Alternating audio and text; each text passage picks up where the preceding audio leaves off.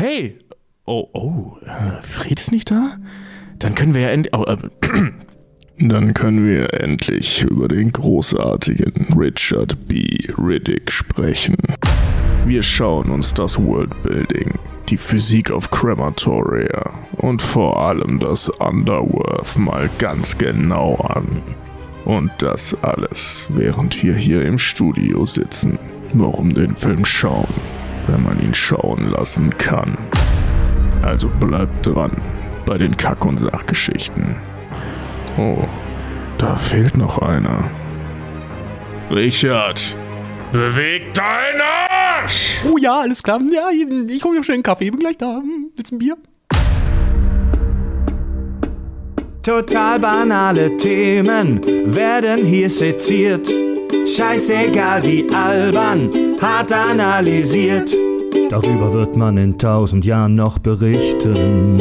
Das sind die Kack- und Sachgeschichten. tötet den Riddick, tötet den Riddick, tötet den Riddick. Er hat nicht das Underworth gesehen. Meine Damen und Herren, herzlich willkommen zu den Kack- und Sachgeschichten. Herzlich willkommen zu Deutschlands meistem Podcast. Oh Gott, ey.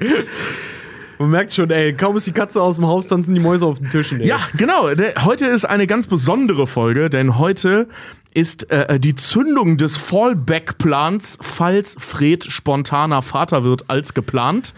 Der Part ist eingetroffen. Richard und ich haben sturmfreie Bude. Ja, und Freddy muss sich mit seiner neuen Podcast-Crew auseinandersetzen, also Frau und Kind. Genau. Und ähm, aber in guter alter Kack- und Sachmanier fangen wir doch damit an, äh, uns vorzustellen. An meiner Linken sitzt der, der Titan der schlechten Wortspiele, der Mann, der den Film, den wir heute besprechen, mindestens genauso gut findet wie ich und keiner versteht's. Richard. Und zu meiner Rechten der Titan des gefüllten, wie kann man sagen, Nebensatzdurchfalls. Keiner hat so viel geredet wie er, es kommt auch niemand dran und niemand vergisst so häufig Kommata, Tobi. Hallo. Ja, ähm, ich gebe schon mal vorweg eine kleine Warnung raus. Ist natürlich keine Triggerwarnung, weil wir über Riddick sprechen, sondern eine Warnung. Es könnte sein, dass wir uns ab und zu darin verlieren, zu schnell zu sprechen. Seht es uns bitte nach. Wir haben jetzt Fred nicht hier, der uns bremst. Ja. Wir versuchen aber darauf zu achten. Ja, Das genau. verspreche ich euch hiermit, aber ich kann nicht garantieren, dass es immer klappt. Genau, mehr als versuchen ist leider echt nicht drin. So, es gibt einen Grund, warum Freddy normalerweise die Folgen moderiert. Äh, nicht nur, weil er es kann, sondern halt auch einfach aus dem einfachen Grund, um Tobi und mich zu zügeln. Er ist das Hirn, wir sind die Muskeln. Er ist, er ist halt im Prinzip wie so ein Dompteur, der irgendwelche Wildtiere äh, unter Kontrolle halten muss. Eigentlich schon so ein bisschen, ne? Ja. Es, ist- es ist doch jedes Mal echt schlimm, äh, wie sehr diese, diese Firma und dieser Podcast doch immer gleich erstmal von den Gleisen so going off the rails on the crazy train überhaupt erstmal total ausbricht, wenn einer von uns dreien halt irgendwie fehlt. Ja. Jedes Mal. Total großartig. Also sei es hier in der Firma, so für Daily Business oder halt wirklich für die Aufnahmen. Richard, komm, steigen wir ein. Yo. Wir haben uns ja als Thema heute genommen Riddick. Ähm, für alle da draußen, die jetzt denken, geil, endlich eine Pitch Black Folge, weil sie schon oft gewünscht wurde. Das ist keine Pitch Black Folge. Es ist eine Riddick Folge. Was bedeutet das? Richard und ich, und das ist die zweite Warnung, die ich heute ausspreche, ich habe es schon angeteased. Ähm, Richard und ich sind krasse Fanboys des Films Riddick. Also ne, der zweite Teil, Riddick, Chroniken eines Kriegers, heißt auf Deutsch, Ja. Chronicles of Riddick im Original.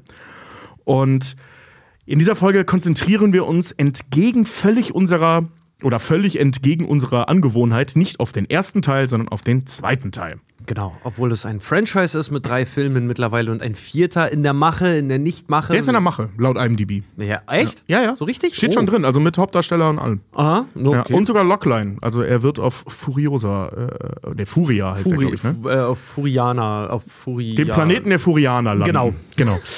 Aber, äh, so, das habe ich jetzt ausgesprochen. Das war wichtig zu sagen, wie ich finde. Mhm. Und jetzt kommen wir zu den Klassikern. Richard, du musst jetzt tatsächlich beide übernehmen. Ist okay. Ein- Einfach, weil ich diesen Stuhl jetzt ausnutze, auf dem ich sitze. Also Freds. Richard, kommt ein Alien von Helion Prime auf die Erde. Er hat das Underworth noch nicht gesehen. Ja. Was ist Riddick? er ist der Auserwählte. Nein. Okay, ich versuche es mal so ernst zu machen wie möglich. Riddick ist ein äh, US-amerikanischer Spielfilm, der zweite in der Serie der Riddick-Reihe eigentlich. Oder äh, Pitch Black kann man ja so richtig nicht als Einzelfilm sehen, aber der zweite der Riddick-Reihe.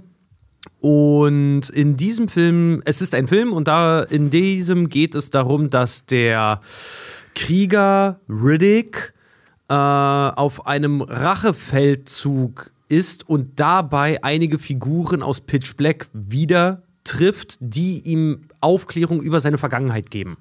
So. Ja.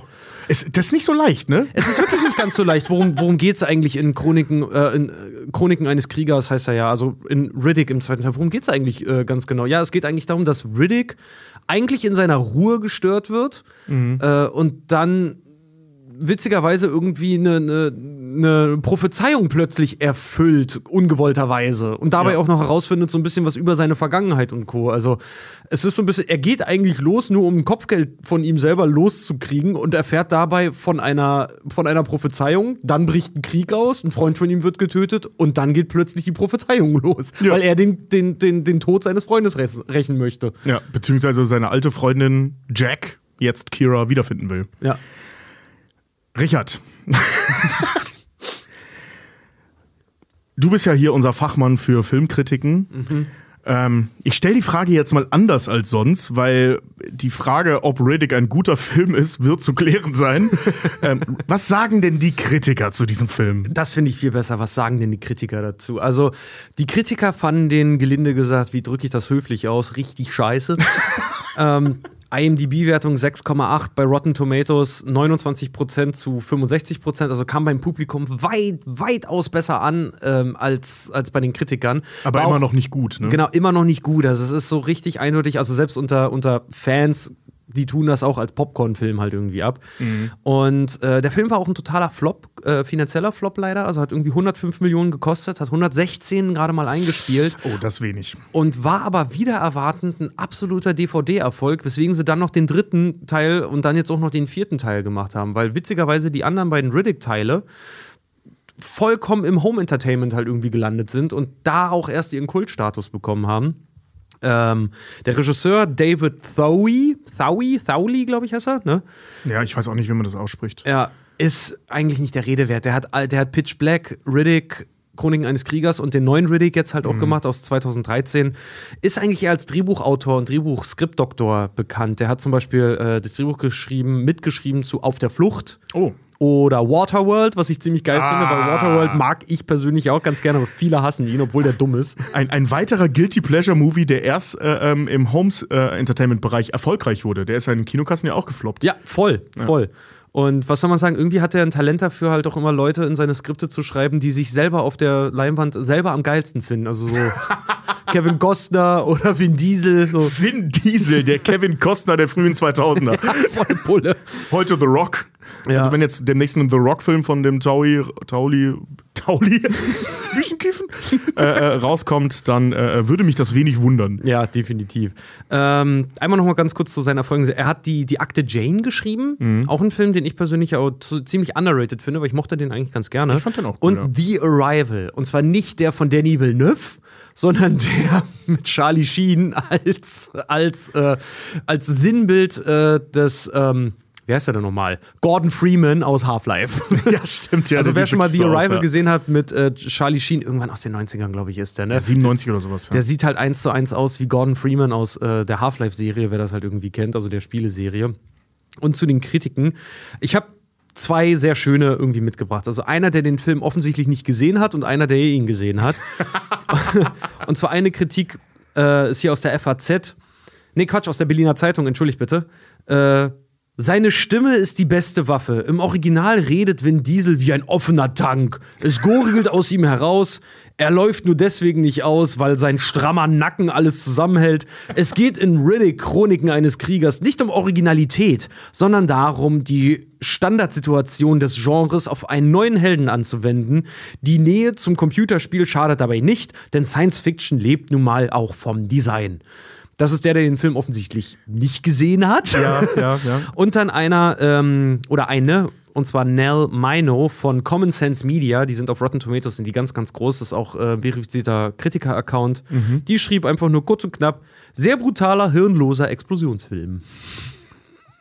Stimmt. Ich finde, auf eine gewisse Art und Weise haben beide irgendwo recht, weil, ey, es gibt einen Grund, warum ich und äh, du und ich jetzt zum Beispiel auch Riddick total feiern. ja. Es gibt da einfach wirklich einen Grund für. Und jetzt, als wir uns den gestern nochmal angeguckt haben, muss ich auch wieder sagen, ja doch, ich feiere den leider auch sehr. Ja. Ich feiere den wirklich sehr, obwohl wir auch festgestellt haben, oder ich persönlich auch jetzt, wo ich mir die ganzen Making-of-Materialien und so angeguckt habe, ähm, ich habe ihn noch nie im Original gesehen, aber das, was ich im Original gesehen habe, hat mich zu der Schlussfolgerung kommen lassen, das ist so einer von den Filmen, die sind im Deutschen weitaus besser als im Original. Weil äh, der Martin Kessler, der ja auch die Synchronstimme von ähm, äh, Nicolas Cage ist, der spricht da Vin Diesel, schon ewig lange auch, der hat's leider wirklich raus. Der gibt dieser Figur erst so richtig, wie kann man so richtig Spleen. Die macht, der macht die erst geil durch seine, durch seine stimmliche Spielerei. Jo, ich erinnere mich, wir waren ähm, in der Sommerpause in Kiel auf ähm, einer Nerdcon in ähm, Kiel. Und äh, der Ja, Area nicht einer 51 Nerdcon, das war die Nerdcon. Genau, ja, äh, äh, also Area 51. Und ähm, dort habe ich ein Panel, oder haben wir beide jeweils, unabhängig voneinander, ein Panel mit Martin Kessler auch ähm, gemacht. Und ich habe ihn halt nach den geil, unter anderem nach den geilen Zitaten aus Riddick, also ne, aus dem zweiten Teil, gefragt. Sondern diese geilen Sprüche wie, also bleibe ich hier hinten sit äh, bleibe ich hier sitzen, ganz hinten im Bus. Und diese dummen One-Liner, die da halt die ganze Zeit rausballert. Und habe ihn danach gefragt, wie, wie war es denn, so, so, solch geil legendäre Sätze einzusprechen. Und er guckt mich halt an wie so ein Auto. Und so, ey, ganz ehrlich, daran kann ich mich nicht erinnern. So was habe ich gesagt. Das ist Ja. wirklich, also Ma das war wirklich geil. Martin Kessler ist der, der arbeitswütigste, aber irgendwie gleich, äh, gleichzeitig auch unspektakulärste Syn Synchronsprecher von allen, ey. Weil der Ja. kam auch zu dieser Con, weißt du, Tobi und ich richtig schön mit Jackett und Co. standen auf der Bühne und wollten irgendwie was hermachen und der kommt in einem super dry Hoodie. Ja. Und ollen Tretern und so einer ausgelatschten Jeans und zieht da halt sein Ding durch. Das war, ich muss ganz ehrlich sagen, äh, äh, Martin, falls du das hörst, vermutlich nicht. Äh, liebe Grüße, weil das hat voll Bock gemacht, mit dir da rumzuhängen. Ja, du- Weil er eben nicht so, so Con-mäßig unterwegs war, die ganze Zeit so Fanzeug erzählt, was man ja eigentlich hören will auf einer Con, sondern der war halt so, der ist halt so ein Arbeitstier. Ja, ne? der ist sehr- super pragmatisch. Ja, super pragmatisch trifft. Sehr unaufgeregter Promi irgendwie. Ja, so für ja. einige. Ge geiler Typ. Ja, pass auf. Weißt du was? Gehen wir doch mal die Handlung durch. Ich würde ganz gerne mit Pitch Black tatsächlich starten. Ähm, ich schließe an der Stelle übrigens nicht aus, dass wir mal eine sedierte äh, oder sondierte, sondierte ähm, Pitch Black Folge machen. Weil Pitch Black ist schon echt ein kleiner Kultfilm, der auch wirklich cool ist. Aber äh, wir konzentrieren sich auf den zweiten Teil. Ich fange trotzdem mit dem ersten Mal an, damit wir die Grundlage haben. Denn allein schon die Jahreszahl wäre mal ganz interessant. In Pitch Black erfährst du die ja, wann das spielt. Und zwar im Jahr 2676 wird das Schiff Hunter Gracener ähm, über einem unbenannten Wüstenplaneten gezwungen, eine Notlandung durchzuführen. Das Schiff wird irgendwie durchlöchert durch so ein paar Teile. Und ähm, alle Passagiere bis auf elf sterben. Und unter diesen elf sind ein Merc ja, namens John. Der hat einen Gefangenen dabei, also Merc, ein, ein, wie heißt's? Mercenary. Ein, ein Mercenary, Also, ein Mercs- Kopfgeldjäger. Mercs sind genau, sind die Kopfgeldjäger in diesem Universum. ja, die heißen nur, also hier, äh, Merc with a Mouth ist ja auch Deadpool, ne? Ja, ja, genau. Und ähm, also ein Kopfgeldjäger namens John und sein Gefangener namens, und ja, ja, an alle, die sich nicht mehr erinnern konnten, so wie ich, Richard B. Riddick. er hat einen Vorn, zwei Vornamen sogar. So lächerlich, ne? Dir mal vor, der zweite Vorname ist so Richard Balthasar Riddick oder Richard Bernd Riddick oder so. Richard Bernd Riddick. Das ist halt, das ist halt so, weißt du, diese ganze Kunstfigur rund um Riddick, ne?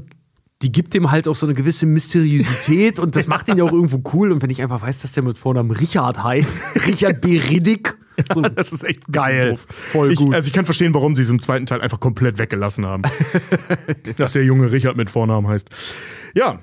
Und, äh, und Jack, ein kleiner Junge, vermeintlich, ähm, die haben überlebt mit ein paar anderen zusammen und versuchen jetzt auf diesem beschissenen Planeten in so einem Drei-Sonnensystem, also es gibt drei Sonnen, ähm, zu überleben. Genau, eine gelbe, eine rote und eine sehr, sehr bläuliche. Und deswegen Genau. gehen sie davon aus, es wird auf diesem Planeten eigentlich kontinuierlich Tageslicht herrschen. Was ja auch stimmt, bis zum gewissen Punkt.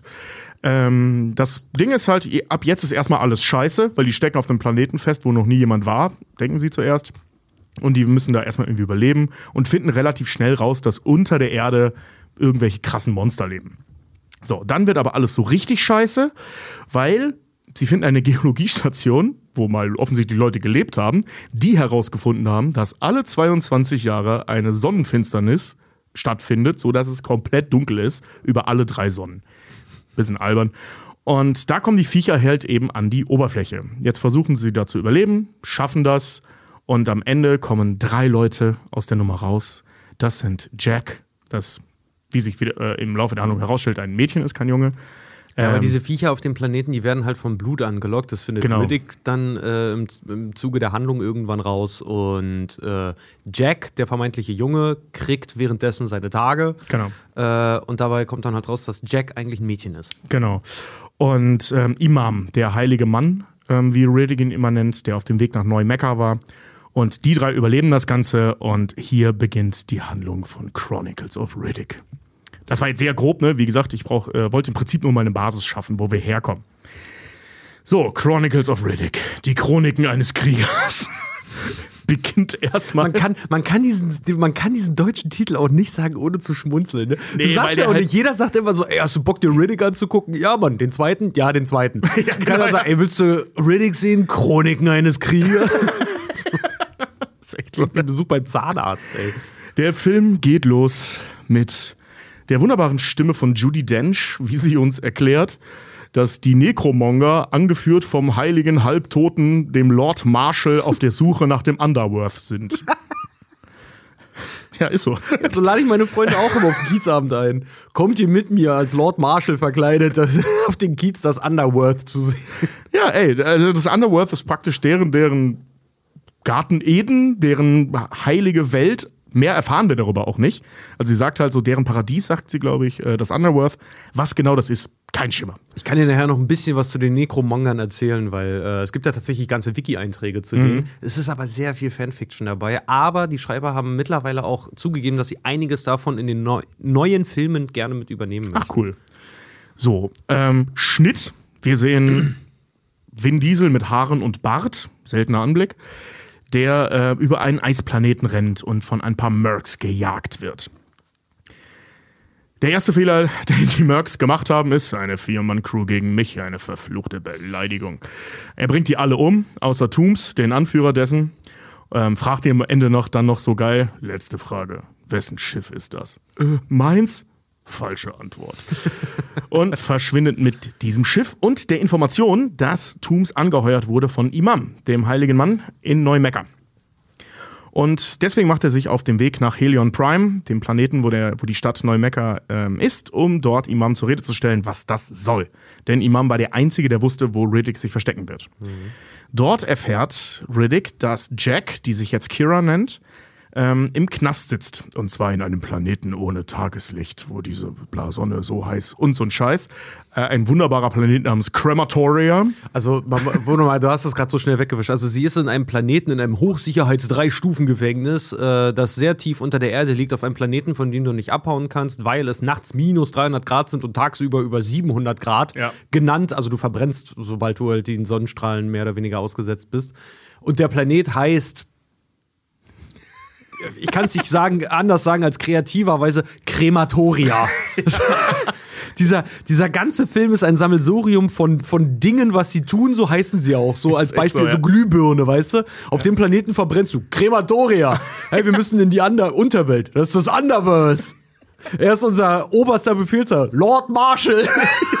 Ist wirklich so, ne? Ganz- das ist der Typ, der normale Leute in Necromonger verwandelt. Der Purifier, der, Der- Reiniger. Der Purifier, ja. Bringt ihn ins Pre-Death. So, ach, in den Vortod. Okay, alles klar. Ja, ja kreativ sind sie. Und, und ähm, ja, jetzt kommt es auf Helium Prime zu dem großen Problem, dass hier die Necromonger jetzt auftauchen.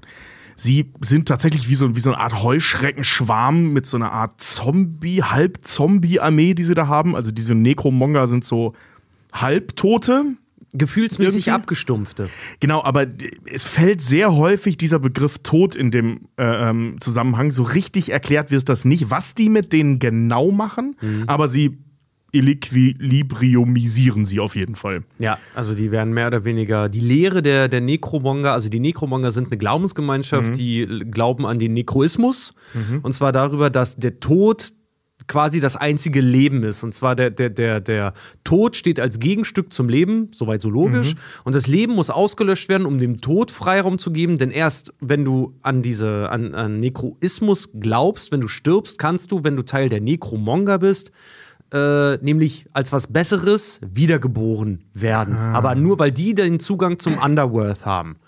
Der Lord Marshall. Genau, deswegen suchen die auch. Die kommen ja auf Planeten und suchen permanent nach neuen Anhängern, weil gegen, entgegen ihrer Glaubensrichtung ist Reproduktion natürlich kontraproduktiv. Weil wenn du an den Tod glaubst, wäre es blöde, wenn du Leute gebärst.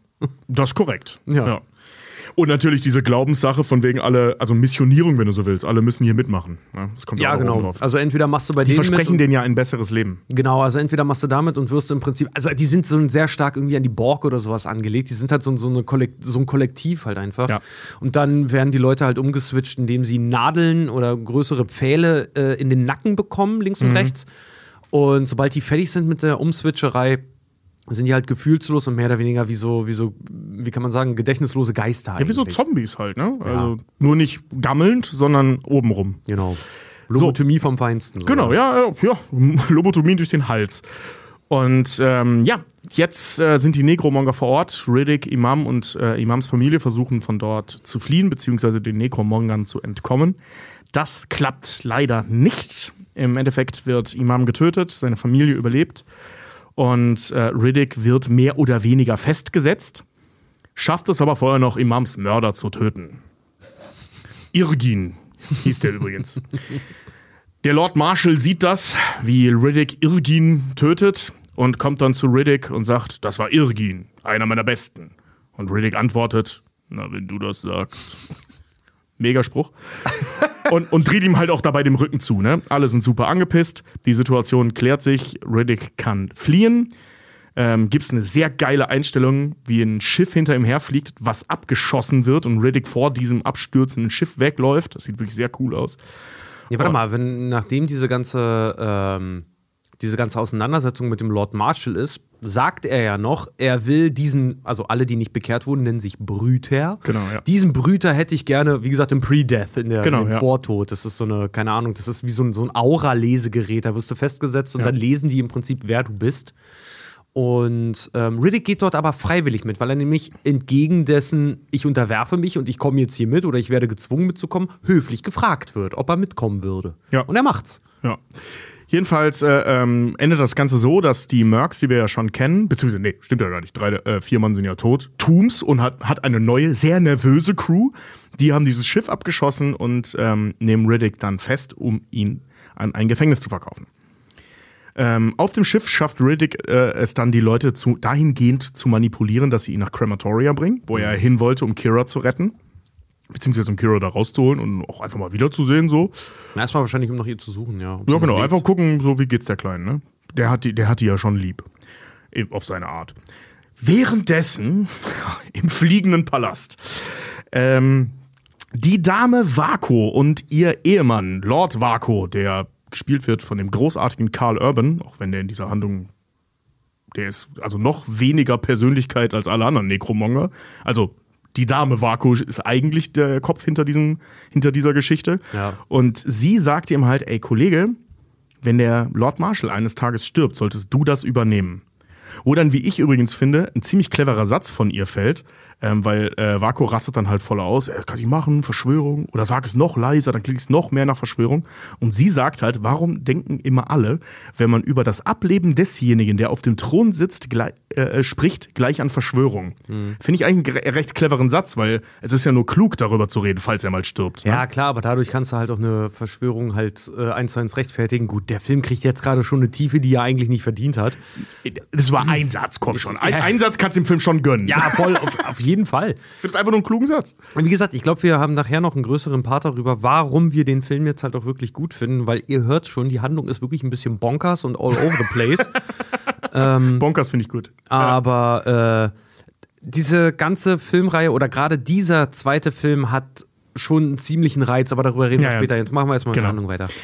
So, äh, mit Hilfe von Air Elemental Judy Dench alias Arion, es ist so, ein, so eine Rasse, die Air Elemental oder die Elementals generell. Wir sehen aber nur ein Air Elemental, also ein Luftelemental. Ähm, die verkörpern scheinbar die Elemente. Sie besteht aus Luft. Die ist immer so komisch flimmerig, durchsichtig, kann auch schweben, die gleitet so vor sich hin. Sieht euch ziemlich cool aus. Und ähm, sie erzählt der Dame Vako, dass es diese Prophezeiung gibt, von der du gesprochen hast, nämlich, dass der Lord Marshall von einem Furianer gestürzt werden wird, grob gesagt. Und deswegen hat er nämlich auch vor zig Jahren, also zur Geburt von Vin Diesel, in Vin Diesels Welt war es wahrscheinlich vor 18 Jahren, in der Realität so vor, keine Ahnung, 35, ähm, alle Furianer umbringen lassen. Ja. Und, ähm, aber es gibt halt noch einen.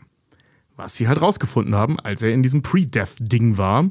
Nämlich da kommt raus, Furianer, Furianer, tötet den Riddick, tötet den Riddick, tötet den Riddick. Und die da alle völlig ausrasten. Und ja, jetzt hat sie eine Idee, wie wir den Lord Marshall loswerden. Über Riddick. Zurück zu Crematoria. Hier ist Riddick jetzt in dem Knast angekommen. Er outet sich den anderen Gefangenen gegenüber schnell als nur auf der Durchreise und trifft da wieder auf Kira. Kira ist mittlerweile ähm, einfach super badass. Anders kann ich das, glaube ich, nicht beschreiben. Und erwachsen Und- und, es ist halt viel Zeit vergangen. Also Ja. die ist halt eine pff, kämpfende Amazone im äh, Gefängnis. Ja, und wenn wir das über Männer sagen, dürfen wir das auch über Frauen sagen. Wahnsinnig heiß. Also kann man ruhig schon mal droppen. Mit echt Eiern aus Stahl, ey, Alter. Ey, man, ich meine, das ist einer von den Filmen, wo einfach alle hot sind, so, ne? Und sie logischerweise auch. Die tragen auch alle immer nur Tanktop- Tanktops und sind die ganze Zeit verschwitzt. Ja.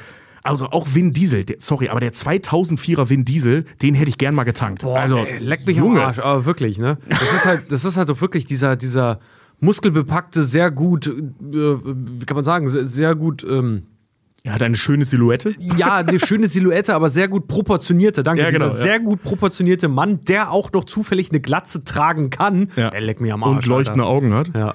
Ja, ist schon, ist schon cool. Und die beiden schlagen sich dann so ein bisschen in dem Knast rum, haben so ein paar Unterhaltungen, zum Beispiel, was willst du machen, mich mit deiner Suppentasse töten? Da ist Tee drin. Ich töte dich mit meiner Teetasse. Tut er dann auch. Und großartige Szene. Und es ergibt sich die Situation, weil die Mercs und die Wächter allesamt gierig, gierige Arschlöcher sind, knallen die sich gegenseitig über den Haufen und ähm, Riddick sieht halt eine Chance zu fliehen. Das machen die dann auch. Das Problem ist nur, was Richard vorhin schon sagte, tagsüber ist es dann halt 700 Grad, nachts minus 300 Grad, worüber noch zu reden sein wird. Die knallen sich äh, nicht einfach nur aus Gier über den Haufen, die knallen sich über den Haufen, weil die Necromonger mittlerweile ein Schiff ausgesandt haben und wissen, dass Riddick dort ist. Und Ja, Äh, die ja. Betreiber von diesem Gefängnis, die sehen das Schiff der Necromonger und wissen, die Jungs bedeuten richtig Ärger. Und dann fragen die nämlich nach, was für einen Gefangenen habt ihr uns hier gebracht? Ja. Und daraufhin schießen die sich gegenseitig über den Haufen, weil es nur ein Schiff auf dem Planeten gibt, mit dem sie abhauen können. Ja, das stimmt. Ähm, das ist echt schwierig, wenn man nicht zu dritt ist. Ich bin jetzt mal kurz wieder Tobi. Aber das mit, dem, mit der Gier ist ja trotzdem Ding, weil Tooms vorher die Kohle nicht angenommen hat und sie deswegen so lange überhaupt vor Ort waren. Sonst hätte Tooms wäre ja längst weg gewesen und die Necros hätten äh, Riddick schnappen können. wieder Fred. Ja, halt, eu, haltet euer Maul, ihr Arschlöcher. Ich mache jetzt weiter. Als wäre er im Raum. als wäre er im Raum. Ja, ähm, daraufhin gibt es diese wirklich, wie ich persönlich finde, wahnsinnig coole ähm, ja, Verfolgungsjagd gegen den Sonnenaufgang, weil sie müssen ja im Prinzip immer in der Dämmerung laufen, weil es so- sonst zu kalt und, oder zu heiß wird. Und in genau diesem kleinen Space rennen die dann über diesen Planeten auf dem Weg von außen zu dem Landeplatz von Tooms Schiff, mit dem sie da angekommen sind. Ja, davon reden sie ja immer halt auch, ne? Von der Pufferzone. Die Pufferzone, ja, genau. Und es gibt nur eine Geschwindigkeit. Meine. ja, mega gut. Ja. Und ähm, wahnsinnig, wahnsinnig geil gefilmt, weil das ist so Ja. ein riesiges, verbranntes Terrain. Alles ist schwarz, alles sieht aus wie äh, gerade frisch immer wieder aufgeschmolzene und dann getrocknete Lava. Und diese ganze Umgebung ist halt einfach mega geil. Während die da unterwegs sind, regnet es halt auch noch Asche und alle sehen, äh, sehen auch dann total eingerußt halt auch aus irgendwann. Also diese ganze Sequenz da, während die über die Oberfläche von Crematoria rennen, ist schon fett. ist wirklich fett. Ist schon fett, sieht schon richtig geil irgendwie aus. Muss auch ein riesiges Set gewesen sein, weil die bewegen sich halt da irgendwie zu sechst oder zu siebt oder irgendwas, bewegen die sich dort durch ganz enge Schluchten und Co.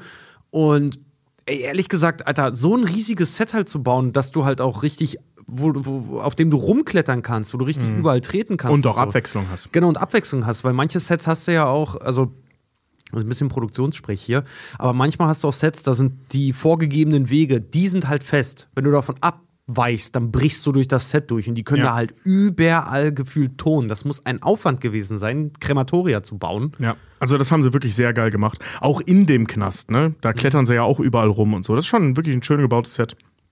Da gibt es ja auch diese geile Einstellung, wo Kira äh, äh, nicht weiterkommt, weil er irgendwas wegbricht. Und ähm, wer ist da hier? Winnie, äh, also Riddick, dann die Jungs überredet, ey, ihr lauft schon mal weiter, ich hol sie, gib mir euer Wasser und gib mir das Seil. Und dann springt er so einmal kurz durch so einen Sonnenstrahl durch und dann steht er dampfend wieder auf und so. Das sieht mega cool aus. Ja. Ja, ähm, die kommen dann tatsächlich an der Landestelle an, wollen zu dem Schiff von Tooms.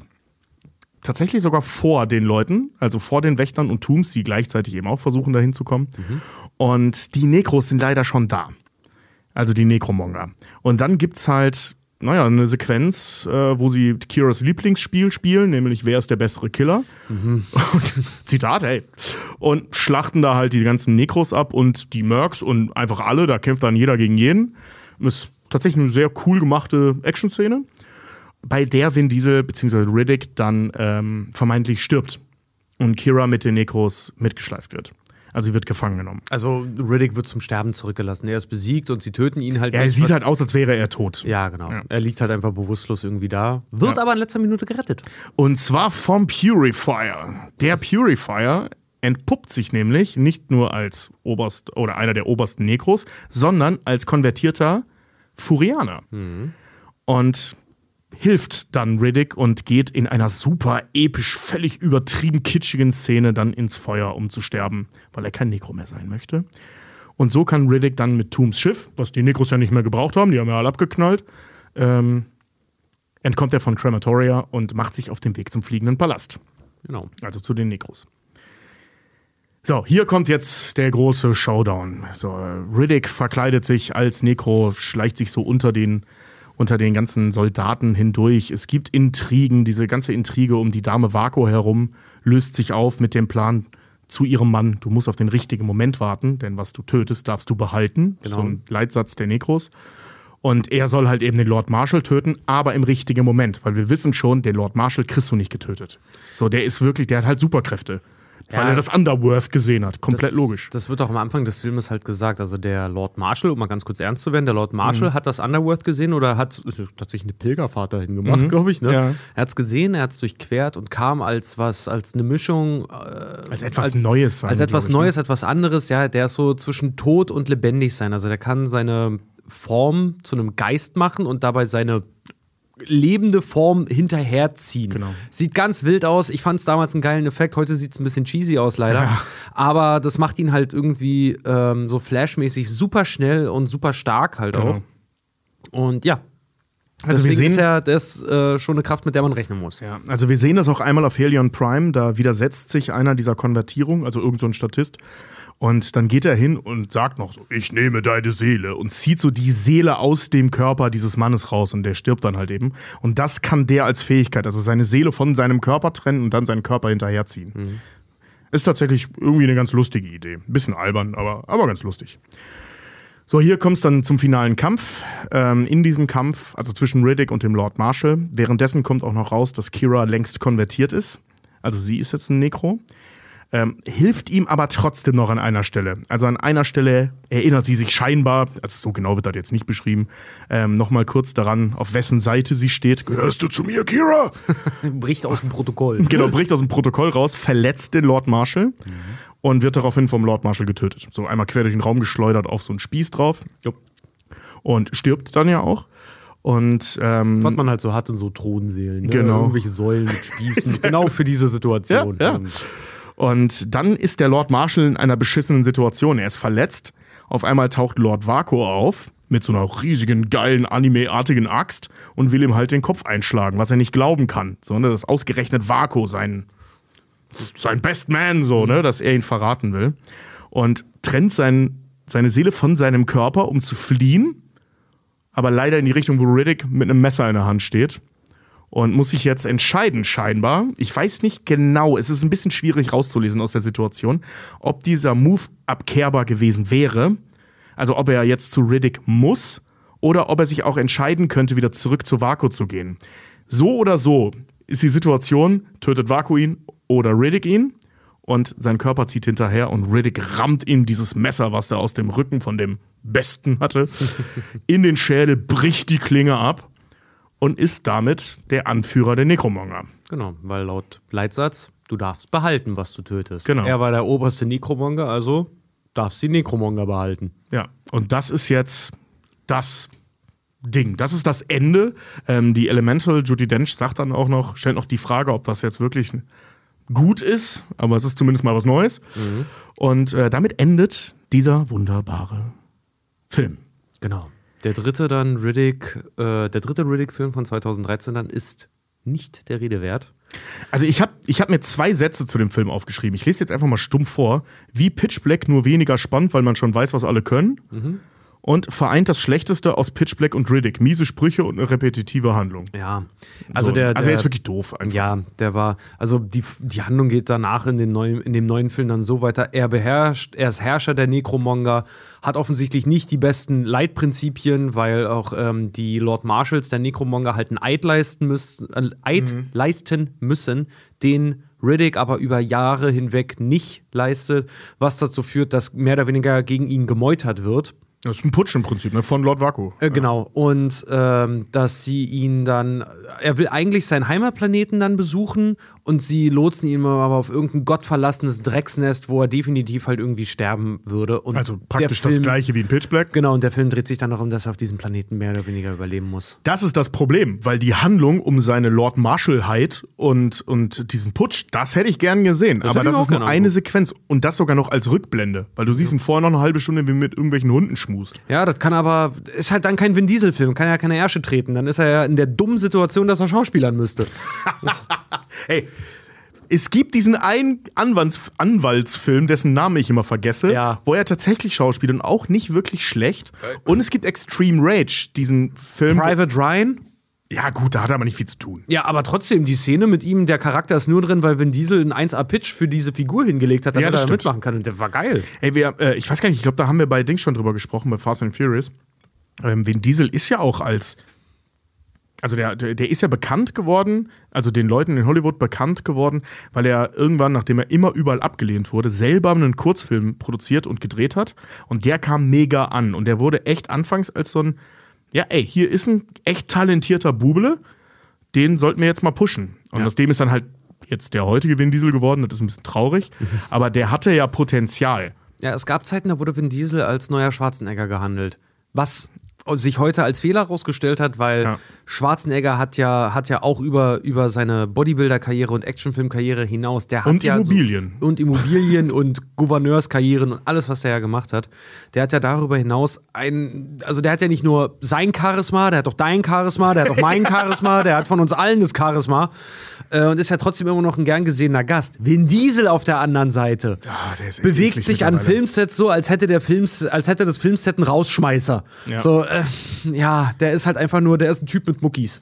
Ja, und der wirkt leider, je mehr oder je älter er wird, ähm, in Interviews und so weiter, immer unangenehmer. Ja, also es ist mittlerweile echt ein unangenehmer Typ, finde ich persönlich. Ja, finde ich auch. Er ist ein, irgendwie so ein richtig ego-verliebter Weirdo halt irgendwie. Aber das fing bei Pitch Black, äh, nicht bei Pitch Black, bei Riddick fing das leider auch schon an. Also der hat sehr, sehr schnell, ähm, weil wie du sagtest, wenn er selber seinen eigenen Film produziert hat und dann Hollywood auf ihn aufmerksam wurde, der hat sehr, sehr schnell, ich sag mal, für sich selber äh, gelernt oder festgesetzt, dass er der absolute Ficker ist und ihm keiner irgendwie was kann. Also der hat so richtig Kanye West'ke Züge angenommen irgendwann. Also so wirkt es zumindest. Ja, dass er wirklich von sich überzeugt ist, er wäre der größte Filmmacher und äh, Schauspieler und Regisseur aller Zeiten.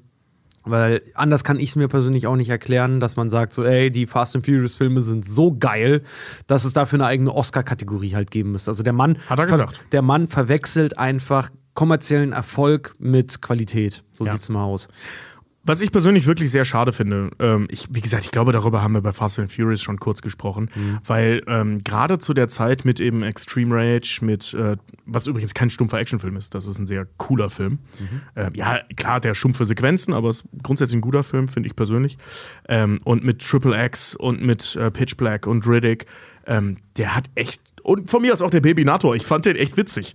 ähm, so, der, der hat schon echt eine ganz geile Basis damals gehabt, auf der man echt ich sag mal, hätte aufbauen können. So, ne? Der war so neben Jason Statham für mich so die, die neue Riege, die Ablöser für Stallone, äh, Schwarzenegger und Co. Ja, ich finde halt irgendwie auch, der hätte ein richtig 1A-Unterhalter sein können. Also richtig unter 1A-Actionfilm, Sci-Fi-Film, meinetwegen auch Unterhalter. Aber er dachte halt selber, er kann es besser als alle anderen. Und jetzt haben wir halt irgendwie demnächst Fast and Furious 17. Ja. Ich meine, gut, die Leute mögen es, ähm, man kann sich dagegen stellen, so viel wie man möchte, aber ich glaube ja auch an das Prinzip, wenn man Leute lange genug Scheiße füttert, dann wollen sie nur noch eine Sache haben. Äh, ja, sieht man auch so ein bisschen an Black Adam.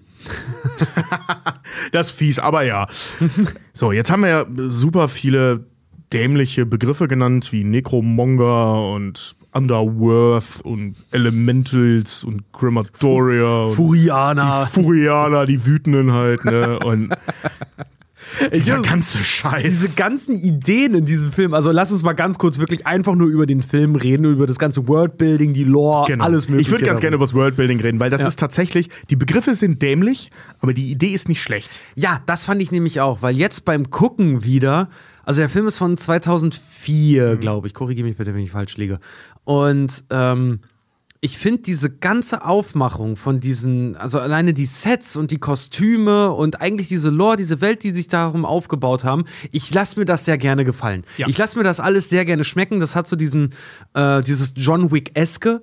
Weißt du? Du weißt nichts über diese Geheimgesellschaft in den Hotels, die mit ihren Goldmünzen halt irgendwie zahlen, will ich eigentlich auch gar nicht wissen. Und Riddick bedient genau das Gleiche. Da gibt es Gesetzmäßigkeiten, wo ich einfach sage, okay, alles klar, alles klar, okay, die ist ein Elemental, okay, ja, gut, okay, ja. Ja, Necromonger, ja, okay, verstehe ich. Ja, ganz die genau. suchen das Underworth, alles klar. Ja, und das, das ist halt einfach was in dieser, in dieser Welt, auch dass er ein Furianer ist. Und du, da baut sich halt selber schon diese Erwartungshaltung bei einem auf. Dass man halt sagt, okay, es gibt offensichtlich andere Rassen, es gibt andere Völker, die haben irgendwie äh, planetares, in, äh, interstellares Reisen für sich halt auch entdeckt, weil die Mhm. springen ja auch auf diesem Plane äh, in diesem Film auch von Planet zu Planet, scheißegal, Ja. ob man da atmen kann oder nicht. Ich meine, alleine Crematoria, wenn das da so heiß ist, wie kann da Sauerstoff sein? So, ne? Du musst den ganzen Tag Ja. da knallen und Ja, also das gibt wirklich wenig Sinn. Obwohl, da müsste ja Sauerstoff sein, wegen, also, weil sonst wäre die Feuerwelle ja gar nicht da. Naja, Das wenn ist so also richtige- Sonnenwinde das auf ist- treffen, aber ansonsten, Aber es ist wenn ja der, Feuer, so. ja, aber wenn der ganze Planet halt permanent verbrennt, das wird ja halt auch die Atmosphäre äh, früher oder später abkriegen. Nein, also ich meine, das ergibt null Sinn, aber, äh, aber es ergibt, also die Tatsache, dass da diese krassen Feuer, das sind ja nicht so Sonnenwinde, das ist einfach Feuer, Mhm. äh, was da äh, geballert wird. Also da verbrennt schon Sauerstoff. Nur wo der herkommt, also, keine Ahnung. Ja, okay, gut. Aber halt, halten wir es fest. Nee, aber äh, diese ganze Welt, die einem präsentiert wird, die nimmt man sehr dankend an. Ja, ich. absolut. Ich meine, das ist auch alles wirklich wahnsinnig cheesy. Wenn wir jetzt so, schauen wir uns mal die Gesellschaftsstrukturen der Necromonger an. Ne? Die Necromonger sind im Prinzip eine Theokratie, also ein Gottesstaat. Nur halt eben über mehrere Planeten. Ähm, du hast einen Anführer, nämlich der große Prophet, der das Underworld, also das Jenseits, das geheiligte Land, ähm, gesehen hat und jetzt halt eben auf so einem, naja, auf so einer, auf so einer Missions- Na, gehen- die gehen missionieren. Also nicht, äh, Genau. nicht im Sinne von Glaub an uns, sondern halt mit der Waffe vorm Gesicht, mehr oder weniger. Glaub an uns mit Ausrufezeichen. Ja, und sie haben ihren Propheten und sie, also ihren Messias dann da und sie haben auch äh, Propheten und mehr oder weniger Priester, die versuchen, die Leute zu bekehren. Den Purifier zum Beispiel. Genau. Ja. Ähm, auch mit so wahnsinnig ähm, sakralen, sag ich mal, ähm, Schiffen, die aussehen wie so Tempel. Ne, das also mit so Statuen voll und er hat der der Lord Marshall selbst auch so einen Helm auf mit mehreren Gesichtern, ähm, was sich auch widerspiegelt auf diesen Gebäuden. Da ist dieses mehrgesichtige Ding auch immer drauf. Ist vermutlich ein Gott. Also wir wissen auch, dass die auch Götter haben, weil ist- die die Dings, die äh, Dame Vako sagt mal ähm, äh, hier ihr Elementals glaubt nicht an unsere Götter. Ihr glaubt an gar keine Götter, habe ich gehört. Also die haben scheinbar auch Götter, nicht nur den Lord Marshall. Ja, die haben vor allen Dingen, äh, er, der Lord Marshall in diesem Film ist ja der sechste Lord Marshall.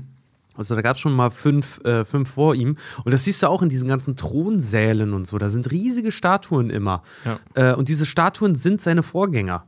Also Ja. die haben auch so, so einen gewissen Kult im Kult nochmal irgendwie. Ja, also gut, nicht nur, dass dass die Nekros einen Totenkult haben. ja. Ja, aber, aber trotzdem finde ich halt irgendwie auch ganz geil, dass das halt auch irgendwie da mit verbraten wird. Und dann, was mich ja total umgehauen hat, dieser ganze Mix aus irgendwie Sci-Fi und Fantasy bei Riddick. Weil Das ist echt eher ein Fantasy-Film als ein Sci-Fi-Film, ne? finde ich nämlich auch, ehrlich gesagt, weil diese, diese, ganze, diese ganzen fabelhaften Wesen, die man da findet, also diese ganzen, weiß ich nicht, äh, Wölfe und äh, wie gesagt, dann halt auch die Necromonger mit ihren Rüstungen, die halt auch wirklich aussehen wie Ritterrüstungen, nur out of space. Und dann haben die aber trotzdem alle irgendwie Alien-eske, also aus der Reihe Alien, äh, wie von den Space Marines halt Waffen Ja. Space-Waffen, mit denen die dann da rumballern, nicht einfach nur irgendwelche Dumm-Dumm- und Wum-Wum-Geschosse, äh, Geschosse, sondern halt wirklich irgendwelche Druckluftwaffen und irgendwelche Ja. elektronischen Waffen und so. Also da geht's auch richtig ab teilweise. Ja. Teilweise aber auch dann Nahkampf, ne, dass die da, wie gesagt, mit diesen Anime-artigen Äxten kloppen die sich da ständig. Ähm, Vin Diesel halt mit dem Messer, dann haben die Schwerter. Also es ist wirklich ein richtig cooler Mix aus Fantasy und Science-Fiction. Anlehnungen, also von Hard Sci-Fi kann man da null sprechen. Ich glaube, der Science-Fiction, Science-Fictionigste Satz, der fällt, ist, ich hasse diese Route. Also er sagt, flieg zu dem Planeten. Also ich glaube, näher kommen wir an die Wissenschaft nicht ran, als dass es zumindest eine Route gibt, die man berechnen muss.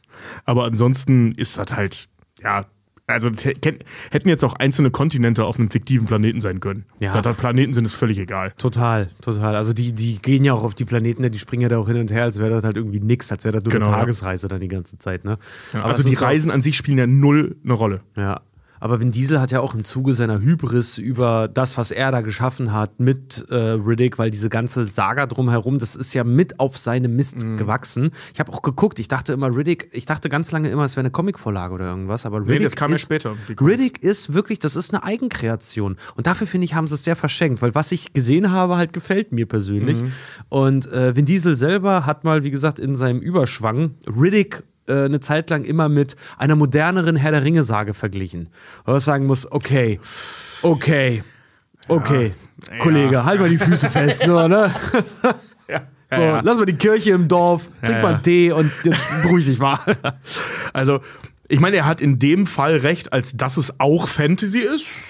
Immerhin. ja, Ja, aber das war doch. genau. Ja.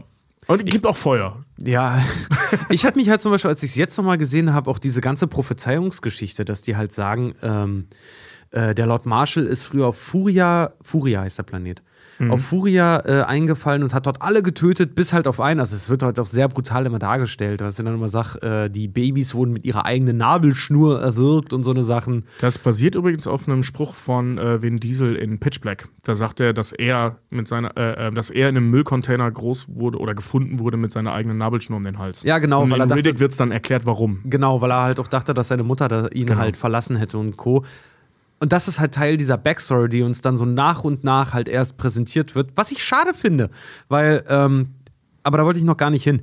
äh, nee, wo- woran es halt auch angelehnt ist, weil äh, ein großer, zauberartiger Typ, der versucht, ähm, eine Prophezeiung nicht geschehen zu lassen und in ein Dorf geht und alle tötet, bis auf einen einzigen, das ist halt Conan der Barbar. Stimmt, ja. Das Ja. ist halt eins zu eins Conan der Barbar. Die Figur R- Riddick, also Richard B., hat auch ungefähr so viel Tiefgang wie die Figur Conan. So, ne? Nur die Geschichte drumherum ist spannender als die Hauptfigur. Wie war das noch? Conan weint nicht, er hat keine Zeit zum Weinen. Nee. Er, hat keine, äh, er kann nicht weinen. Ich weine für Conan, denn er kann nicht weinen. ja, ja, so ist Riddick ja auch. Denn er kann nicht weinen. Voll geil. Ah, ey, großartig. Ja, also das Ding, ähm, wenn man sich jetzt die Figur Riddick, also Richard B. Riddick, wofür auch immer B steht, Das war ja ähm, Bernd. oder Beast, wahrscheinlich Beast, weil es ein Vin Diesel-Charakter ist. Richard Beast Riddick. Ähm, wie gesagt, ne, der ist halt als kleines Baby halt mit der Nabelschnur um den Hals in einem Müllcontainer entdeckt worden und ist im Prinzip in Gefängnissen groß geworden. Und hat sich irgendwann im Laufe dieser Gefängnisaufenthalte für 20 Menthol-Zigaretten seine Augen rausnehmen lassen und ersetzen lassen durch Augen, die im Dunkeln sehen können. Das erzählt er. Das erfahren, erzählt wir, aber, er, Das erfahren wir ja in Riddick selber, dass das eine Lüge ist. Nee, Kira glaubt, dass es eine Lüge ist, weil sie niemanden gefunden hat, der es macht. Ja, und es ist, es ist eine Lüge, weil, äh, ah, ich habe mir den Director's Cut angeguckt. Ah, stimmt, der ist Ähm, 15 Minuten länger Der noch ist mal, 15 Minuten länger, genau. Und bei dem Director's Cut kommt nämlich dann noch raus, dass, äh, deswegen haben auch die Furianer alle diese komische weiße Hand, diese pulsierende unter der, De äh, unter der Brust, weil das ist, ähm, wie kann man sagen, der Zorn aller Furianer in den letzten Überlebenden vereint. Deswegen kann auch Riddick irgendwann irgendwelche komischen Energiestöße ein- oder zweimal halt irgendwie aussenden, die ihn ja total äh, bewusstlos machen und sowas. Was macht der? Das macht er, ja. Wann? Äh, auf äh, Crematoria, kurz bevor er ohnmächtig wird. Und deswegen kann er auch dem Lord Ah. Marshall zum Beispiel widerstehen, als er, als er seine Seele dann auch nehmen möchte. Ja, ja. Und Co. Das ist jetzt sehr viel Lore Also der ich bin alle Stelle. Furianer. Er ist Die alle- Scheiße hat nicht Disney erfunden, sondern Nein. fucking Vin Diesel. So mehr oder weniger. Er ist alle Furianer, trägt, trägt den Geist und die Rache der Furianer in sich. Deswegen ist er ja so übermenschlich schnell und so übermenschlich stark. Also er ist ja der Beste von allen. Äh, mal wieder, weil, naja, Vin Diesel. Wieso Vin Diesel? ähm, und das mit seinen Augen ist äh, gegeben, weil auf Furia gibt es, und das erfährt man in den späteren, in den späteren äh, Geschichten, die zwischen dem zweiten und dem dritten, dritten Riddick gekommen sind und in den Spielen, dass er nicht nur ein normaler Furianer ist, sondern ein Alpha-Furianer.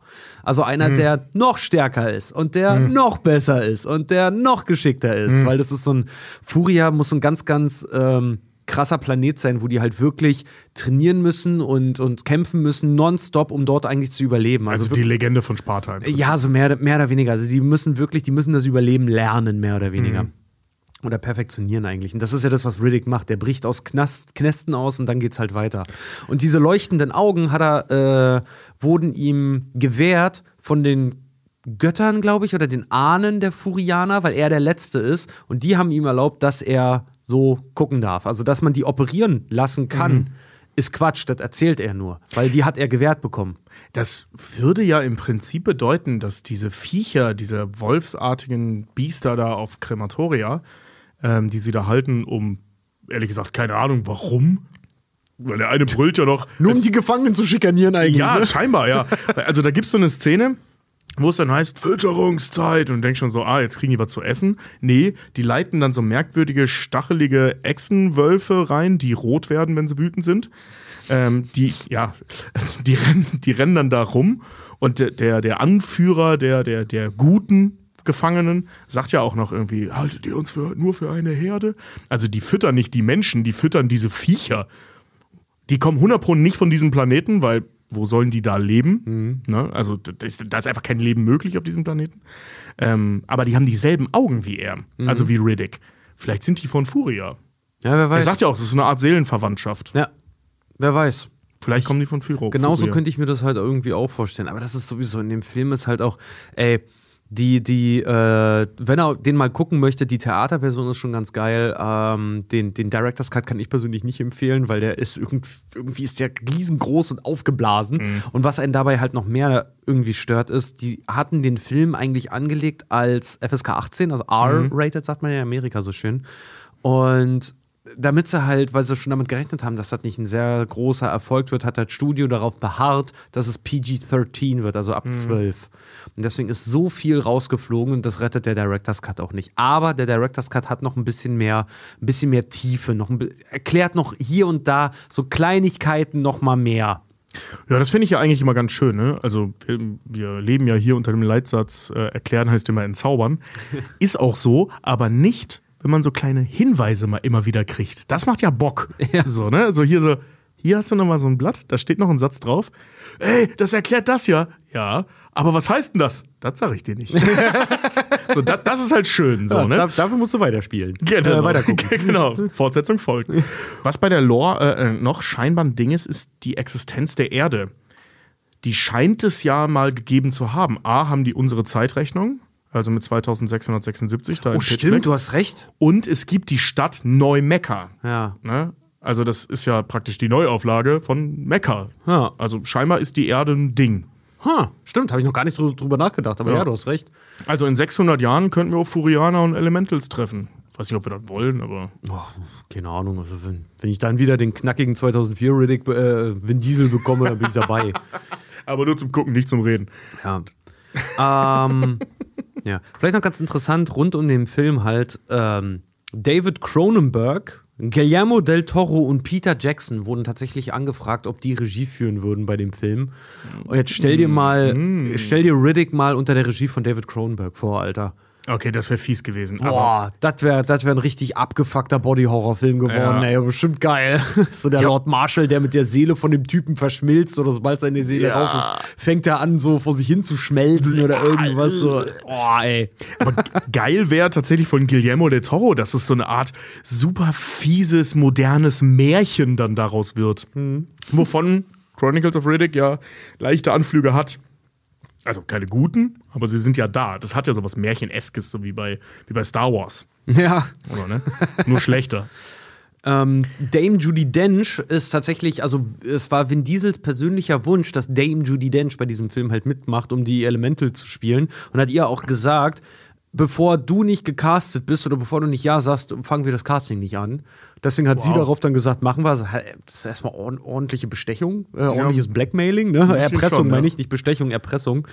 Und ähm, Judy Dench hat dann irgendwann mal in irgendeiner ihrer Biografien dann auch gesagt, dass sie den Film, dass sie nicht verstanden hat, was sie da macht, dass sie nicht verstanden hat, worum es in dem Film, Film jetzt eigentlich geht, aber dass sie irgendwie ihr Kostüm und die Sets total geil fand und deswegen eigentlich gesagt hat, sie macht mit. Äh, Ich meine, viel von dem, was wir heute gesagt haben, ist im Prinzip genau das Gleiche. Wir finden das Kostüm und das Set ziemlich cool. Ja, ganz genau. Und äh, wie gesagt, das bisschen Lore, was mir präsentiert wird und der Rest entsteht irgendwie in meinem Kopf. Das ist das, was Riddick halt ausmacht. Was noch ganz interessant ist, der Film wurde äh, in Kanada gedreht und da war ungefähr zur Hälfte des Produktionszeitraums waren die, waren die Sets von Riddick.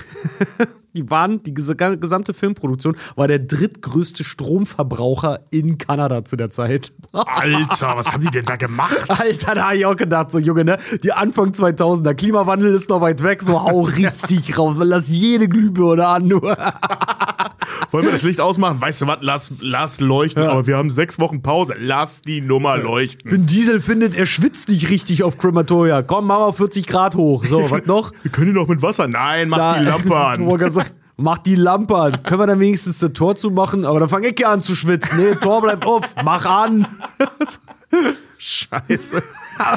War nur andere Zeiten, ne? Volle Pu Ich finde das so krass. Eine Filmproduktionsfirma, die der, die, der drittgrößte Stromverbraucher Kanadas wird, Alter. Das, Das ist schon krass. Das ist schon wirklich krass. ja, ey, Alter. Und auch ganz schön daneben. da musst du auch echt, Alter, wenn da der Strom ausgeht, gewinnst du die Energie aus Menschenverbrennung, ey. Scheiße, ey. diese komischen Knackdinger, diese, diese, diese, ähm, die man im Film sieht. Also der Film hat ja, hat ja einen ganz, ganz großen analogen Anteil halt auch irgendwie. So modern. Also es ist so ein bisschen Dune-esque. Der, der bedient sich von ganz vielen Franchises, nimmt er sich das Ja. Beste irgendwie immer manchmal raus. Also von Dune sogar relativ viel gefühlt. Also allein was das ähm, Design und die Technologie der Necromonger angeht, das erinnert super an Dune. Ja. Volle Pulle. Sieht halt aus wie bei den Harkonnen. Ja. Und die haben halt so, wie kann man sagen, so kleine, knackende, violette Dinger mit so einer, mit so einer Taucherbrille vor den. Ja, das sind, ja so, das sind ja Dudes, also das sind ja Gesicht. irgendwelche Typen. Ja, die sehen halt aus, als wären die mit Drogen vollgepumpt, aber Ja. mit dieser violetten Taucherbrille vor der Nase oder mit Ja. dem violetten Licht drin, können die sehen, ob Leute noch, noch leben. Ja. Was halt die Armee benutzt, um dann äh, Leute, die halt nicht tot sind, noch nachträglich halt abzuknallen. Und diese Dudes, weil die sich halt auch so ganz, die, die sind ja so ganz schlaksig und bewegen sich so seltsam und immer so gebückt. Das waren ähm, äh, Darsteller aus dem Cirque du Soleil. Alle Mann. Ach? Ja, weil das spezielle Anforderungen brauchte, dass du dich die ganze Zeit so bewegst und diese, diesen komischen Bewegungsablauf halt drauf hast. Scheiße. Ey, die, die Idee dieser wandelnden Kameras, also was anderes ist es ja nicht, das sind Wärmebildkameras nur als Menschen. Ähm, da, vor allem, weil da auch immer jemand hinterherläuft mit so einem Controller in der Hand und so einem hässlichen Display, wo er drauf guckt, was die sehen. Ja, ey, wie wär's, wenn du die nicht voll pumpst, denen so eine Taucherbrille aufsetzt und sie fragst? Oder eine Waffe in die Hand. Ja, ja, Sollen die irgendwas. das selber machen? Also es ist ein bisschen ineffizient. Aber da gibt es deswegen, also wegen diesen Dudes, diese geile Einstellung, wo man so eine POV, also so eine aus der Sicht dieses Typen sieht, wie äh, Riddick ihm das Genick bricht. Das ist schon ein ziemlich cooler Move. ja, wenn du halt wirklich siehst, wie er seinen Kopf halt umdreht und dann, Ja. wenn er falsch rum eigentlich schon drauf ist, nur Riddick sieht, wie er völlig angespannt diesen, diesen Kopf versucht hat zu drehen. Super witzig. Also es ist eine geile, aber auch super witzige Szene Ja. zugleich. Ähm, während der Drehpausen hat sich Vin Diesel tatsächlich sehr häufig mit Carl Urban die Zeit vertrieben, denn die Umbauten waren relativ, na was heißt relativ, die waren schon ziemlich krass. Äh, es gibt Geschichten, dass das Kostüm vom Lord Marshall bis zu zwölf Stunden zum Auftragen gebraucht hat, wo ihr sagt, Bullshit. Hey, der hat überhaupt kein Make-up in der Fresse. Ja, kein Make-up, aber dieses Kostüm und dann ist das so feinteilig. Und jetzt, wo ich es nochmal okay. gesehen habe, muss ich sagen, der trägt halt eine Rüst- Rüstung und irgendein Zeug auf dem Kopf. Ich Ähm. meine nicht, dass das zwölf Stunden dauert. Ich glaube, das ist halt, das ist so 2004. Wir haben den Film mit übertreiben mit allem, damit die Leute denken, boah, heftig. Oder die Leute im Kostümdesign waren scheiße. Ja, kann natürlich auch sein. Aber er hat sich auf jeden Fall die Drehpausen mit Carl Urban vertrieben und zwar haben sie ziemlich intensiv äh, Dungeons and Dragons gespielt. Carl, Carl Urban ist ein totaler Dungeons and Dragons Fan und der hat wohl immer ein Spielbrett dabei. Und wenn Drehpause ist und heißt, ihr habt jetzt eine Stunde, wir bauen hier um, sagt er, komm Winnie, komm, dann spielen wir jetzt Dungeons and Dragons und spielt er mit den Dungeons and Dragons. Komm, Vini, pack deine Nachtelfen aus, geh los. Ey, das habe ich tatsächlich auch mal in einem Interview zu The Boys äh, gehört. Da hat er das auch gemacht. Also, der sitzt wohl auch am Set von The Boys und hat äh, die, die dabei. Voll geil eigentlich, ey. Finde ich super. Zeitvertreib. Ich habe mir auch schon gedacht, so Ob ganz die das bei Herr der Ringe auch gemacht haben? Ich denke mir immer, wenn wir auf Tour sind, wir haben ja manchmal auch, wenn es gut läuft, ne, wenn wir das schon ein paar Mal gespielt haben, dann sitzen wir ja manchmal auch hinten und haben eine Stunde nichts zu tun. Da sollten wir auch entweder dein eines Kartenspiel mitnehmen, Was auch D&D ist? Genau, oh, stimmt. Was super geil ist. D&D halt, Mayhem. Ja. oh, ja, D&D Mayhem. Sehr, sehr große Spielempfehlung. Tobi hat es mit 10 Minuten beigebracht und wir hatten in der Viertelstunde drei Spiele durch. War der Hammer. ja, macht richtig Bock. Äh, oder wir nehmen uns einfach mal wirklich irgend so ein DSA-Set mit und packen das immer wieder mal auf. eigentlich nicht? das ist eigentlich eine ganz geile Idee. Ja, finde ich nämlich eigentlich auch ganz witzig. So, Tobi, du bist jetzt kein Zwerg mehr, du musst jetzt auf die Bühne. Ich will aber nicht. Und da hast du den Würfel dabei. Warte, warte. 17. Fuck, ich muss auf die Bühne. warte, warte. 17. Ach, 17 Minuten noch. oh, na schön, danke. Ey. ja, genau. Feuerball ins Gesicht. Und der Darsteller, ähm, einen Fakt habe ich noch einen schönen, und zwar der Darsteller, der den Tooms gespielt hat, also diesen, diesen Merc, der fand seine Rolle so geil und hat so viel Energie in diesen Charakter reingelegt. Das sieht man aber auch. So, Der hat richtig Bock, ey. Kumpel, ey, was hast du denn für Hobbys, ne? Der fand das so geil, dass er tatsächlich, äh, nachdem Riddick fertig war, ein Merc-Kochbuch geschrieben hat. Das gibt's bei Amazon. Und was soll ich sagen? Ein Merc ist offensichtlich sehr der amerikanischen Küche gerecht. Nick Chinland heißt er übrigens. Den kennt man sogar, der taucht überall immer mal wieder auf. Das ist so ein typischer Nebendarsteller. ja, so einer, den du erkennst, aber irgendwie auch nicht. Ja, genau. Ja, Kein Mensch weiß, wie er heißt, aber oh, den habe ich mal in der Serie, äh, weiß ich nicht mehr gesehen. Mr. So What's face. Ja, Mr. What's face, genau. So, Tobi, was meinst du? Machen wir kurz mal ein Päuschen Ja. und dann reden wir doch mal darüber, warum wir Riddick eigentlich geil finden. Weil ich glaube, wir haben jetzt sehr viele Gründe genannt, warum der Film eigentlich beschissen ist. Ja.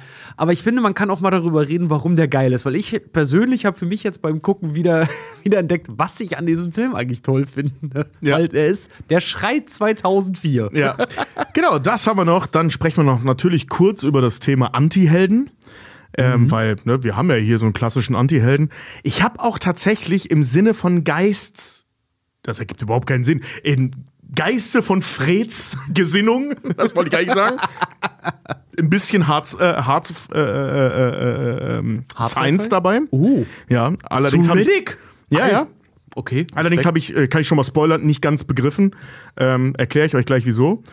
ähm, das wird wahrscheinlich vielen so gehen, dass das keiner rallt. Und ähm, genau. Wir sehen uns, äh, hören uns nach der Pause wieder. Wir gehen kurz Pipi machen. Und gucken ins Underworld. Und gu guck mal kurz ins Underworld. Bis gleich.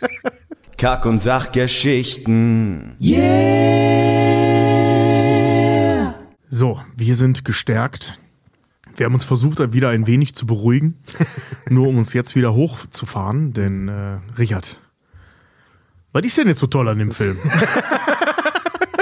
Ja, was woran hat er gelegen? ja, ich kann euch sagen, woran er liegt. Nee, ey, Riddick ist, ähm, um mal ein bisschen in die Filmwissenschaft zu kommen, der ist aus dem Jahr 2004. Und gerade so alle möglichen Actionfilme, die rund um 9-11, also den, den 11. September 2001, entstanden sind, die haben wahrscheinlich selber gemerkt, dass sie gerade so richtig keiner guckt, weil Actionfilme sind zu dem Zeitpunkt ja ein bisschen abgeflacht. Ich sag's ja immer gerne, Lara Croft ist der letzte Dummdödel-Actionfilm, den es halt irgendwie gab, wo wirklich alles komplett aus den Fuhren halt irgendwie geriet.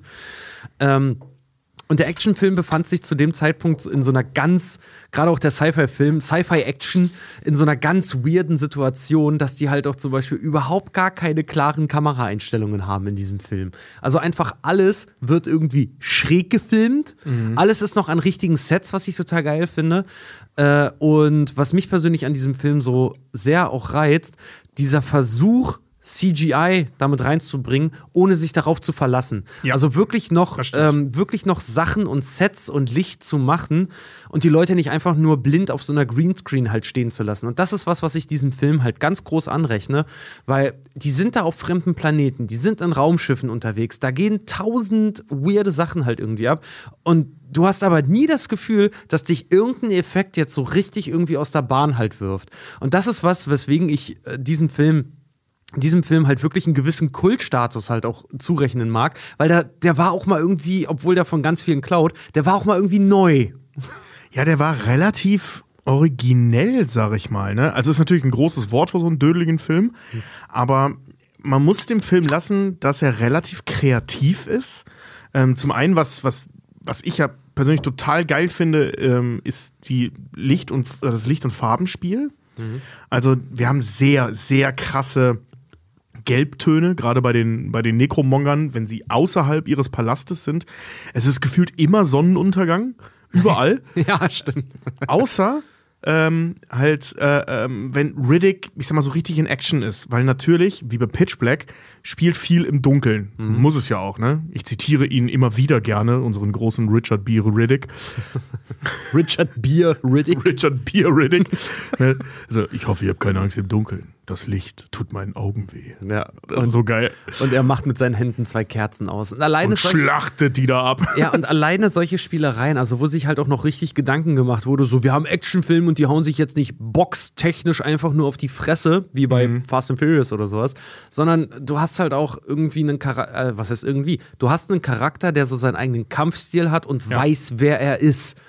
Das fand ich, das finde ich heute noch sehr erfrischend, dass ich einfach weiß, wie bei John Wick halt, der kann die Dinge, die er kann. Es wird nicht extrem viel auf seine Vergangenheit eingegangen und ich habe damit einen Charakter, bei dem ich sagen kann, wirklich noch die Wahl habe, mag ich den jetzt oder mag ich den nicht? Also mir wird Ja. nicht vorgegeben, den zu mögen. Ne, überhaupt nicht. Also der ist auch kein Sympathieträger. Im Gegenteil eigentlich, der ist eigentlich ein ziemlicher Arsch. Also ich meine, außer dass er jetzt einmal Kira rettet, ähm, bei dieser Nummer, die ich vorhin meinte, wo er von dem Berg da springt und dann so dampft, da bezeig, äh, zeigt er einmal eine schon fast altruistische Geste, aber ansonsten ist er halt, naja, bedacht darauf, seinen eigenen Arsch zu retten. Ja, und vor allen Dingen einfach nur auch ähm, Produkt seiner Umwelt. Der ist halt einfach, es gibt diese ganzen Extreme auf diesem Planeten, in diesen Glaubensrichtungen, in diesen, diesen Systemen dort halt einfach. Und Riddick ist wie so eine, wie kann man sagen, überlebensfähige Kakerlake. Der bewegt sich durch das alles Ja. halt irgendwie hindurch und will eigentlich, ich meine, es gibt einen Grund, warum sie ihn am Anfang des Films auf einem total vereisten Planeten jagen. Da ist er hingegangen, um alleine zu sein.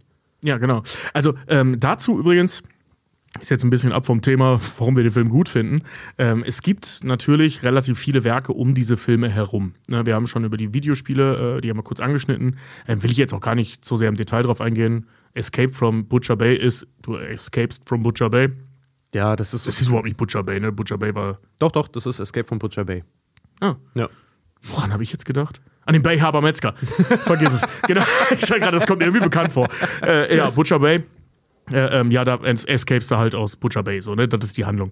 Die ist auch nicht schlecht, das ist ein sehr schönes Computerspiel, wie ich finde. Das hat echt Bock gemacht damals. Ähm, da gibt es noch ein zweites hier, äh, äh, Dark Athena, habe ich selber nie gespielt, keine Ahnung. Ich leider auch nicht, ich habe nur das erste gespielt. Das war ja so ein Riesenhit. Das war ja erst irgendwie Xbox-exclusive und dann wurde das später adaptiert. Aber ich fand es auch geil. Das war so Splinter Cell äh, mit, mit brutalen Elementen drin. Ja. Aber das hast du halt auch so. Das hast du heute halt auch überall, ne? Ja, genau, genau. Aber damals war das schon ein sehr cooles Spiel. Haben auch gefühlt alle gezockt damals. Äh, war auch im Schulhof echt Thema. Und ähm, dann gibt es natürlich auch so Kurzfilme. Das sind so kleine Animationsfilme, ähm, so im, im Geiste von, von Animatrix und solche Geschichten. Diese Kurz- oder diese begleitenden Kurzfilme, diese animierten Kurzfilme, um kurz die Sparte zwischen zwei Teilen klarzumachen. Bei Animatrix war es ja zwischen 1 und 2 oder zwischen 2 und 3 weiß ich nicht mehr, ist auch egal, ähm, wo sie dann nochmal kurz erklären, was da in der Zwischenzeit passiert ist. Und ähm, von Riddick gibt es auch einen, Da erklären sie, was zwischen 1 und 2 passiert ist. Also was ist passiert, nachdem äh, Imam Jack und Riddick äh, diesen Planeten aus Pitch Black verlassen haben und wie Riddick auf diesem Eisplaneten gelandet ist. Den habe ich mir sogar angeguckt. Der ist gar nicht schlecht, also vor ein paar Jahren mal. Ähm, der ist ein bisschen stumpf, weil es geht hauptsächlich um so Gladiator. Der wird dann zu so einem Gladiator gemacht und, und bla. Also irgendwelche Mercs ähm, schnappen die unterwegs auf. Die sind halt auf dem Weg nach Neumekka. Äh, da wird dann ganz viel gekämpft und so weiter. Und am Ende, ähm, weil Jack immer gewalttätiger wird, sagt Riddick zu Imam, ey, du nimmst die jetzt mal mit nach Neumekka und hältst die von solchen Leuten wie mir fern. Und deswegen verpisst er sich und deswegen weiß Imam auch, wo der ist. Ah. Also wenn was ist, ruf mich an, so ungefähr. Ähm, aber guck, dass die Kleine von, von solchen Leuten wie mir ferngehalten wird. Deswegen ist der auch so angepisst, dass Kira im Knast sitzt. Weil alles genau klar. das wollte der verhindern. Dadurch, dass er auf dieser scheiß Eiswüste da unterwegs ist. Ah, guck an. Und Siehst du? auch so angepisst, dass sie zu den Mercs gegangen ist, um sich ausbilden zu lassen. Also genau das sollte sie eben nicht tun. Ja. So, ähm, genau, das nochmal kurz eingeworfen. Ja, aber kannst du mal sehen, halt die, die Geschichte da drumherum ist nochmal, die hat so viel Potenzial eigentlich auch, weil ich sag's immer wieder gerne, aber diese Welt, die mir bei Riddick aufgemacht wird, die spricht mich an. Total, die spricht ja. mich einfach an. Ich finde das interessant mit diesem neuen Mecha und mit den Necromongern und äh, Crematoria und so. Und das sieht ja auch alles ziemlich geil aus. Und dazu dann hast du auch halt auch noch einen Riddick, der, klar, der ist ein bisschen so Bulletproof Batman, so, der kann halt Ja. irgendwie, der kann halt irgendwie alles und ist ein, ist ein fucking Badass und so. Aber dem nehme ich das auch ab, weil ich echt das Gefühl habe, jedes Mal, wenn ich das halt auch gucke, oh, was macht dann jetzt? Also der kann nicht Dinge einfach nur, weil er sie kann, sondern du kriegst bei ihm immer das Gefühl, der muss das können. Aus Genau. Gründen, weil der das Ja. irgendwann schon mal machen musste. Ja, ähm, ja er ist schon ein Angeber, ähm, was aber, also ich sag mal so, Leute, die mit den Dingen angeben, die sie tatsächlich können, ähm, nehme ich das jetzt nicht so krumm, sag ich mal, weil sie können es ja wenigstens wirklich. Und er ist schon der krasseste, der rumläuft. Was ich hier aber spannend finde, gerade in Riddick, ist, dass der überhaupt gar kein Interesse daran hat, ähm, all das zu nutzen, um irgendwas zu tun. Was ihn halt interessiert ist, lasst mich in Ruhe. Ja. So, ne? Also der, der macht ja nichts anderes als zu entkommen und zu überleben. Hier die äh, äh, Dame Judy Dench sagt das ja auch mal, ne? Ähm, ein Furianer mit dem Talent zu überleben oder so ähnlich drückt sie es aus. Ja, im dritten Teil, da heißt sogar der Film so, Überleben ist seine Rache. Das lassen wir, der, heißt einfach so. Das lassen wir jetzt mal weg. Ähm, weil das ist vorher schon, also auch im Pitch Black ja Thema, ähm, er kann halt wahnsinnig gut überleben und dafür hat er alle Skills, die man braucht. Ja. Und im Zweifel eben auch Leute umbringen Ja. um seinen Arsch zu retten. Und das ist eine sehr spannender äh, oder ein sehr spannender Umgang mit einem völlig overpowerten Charakter.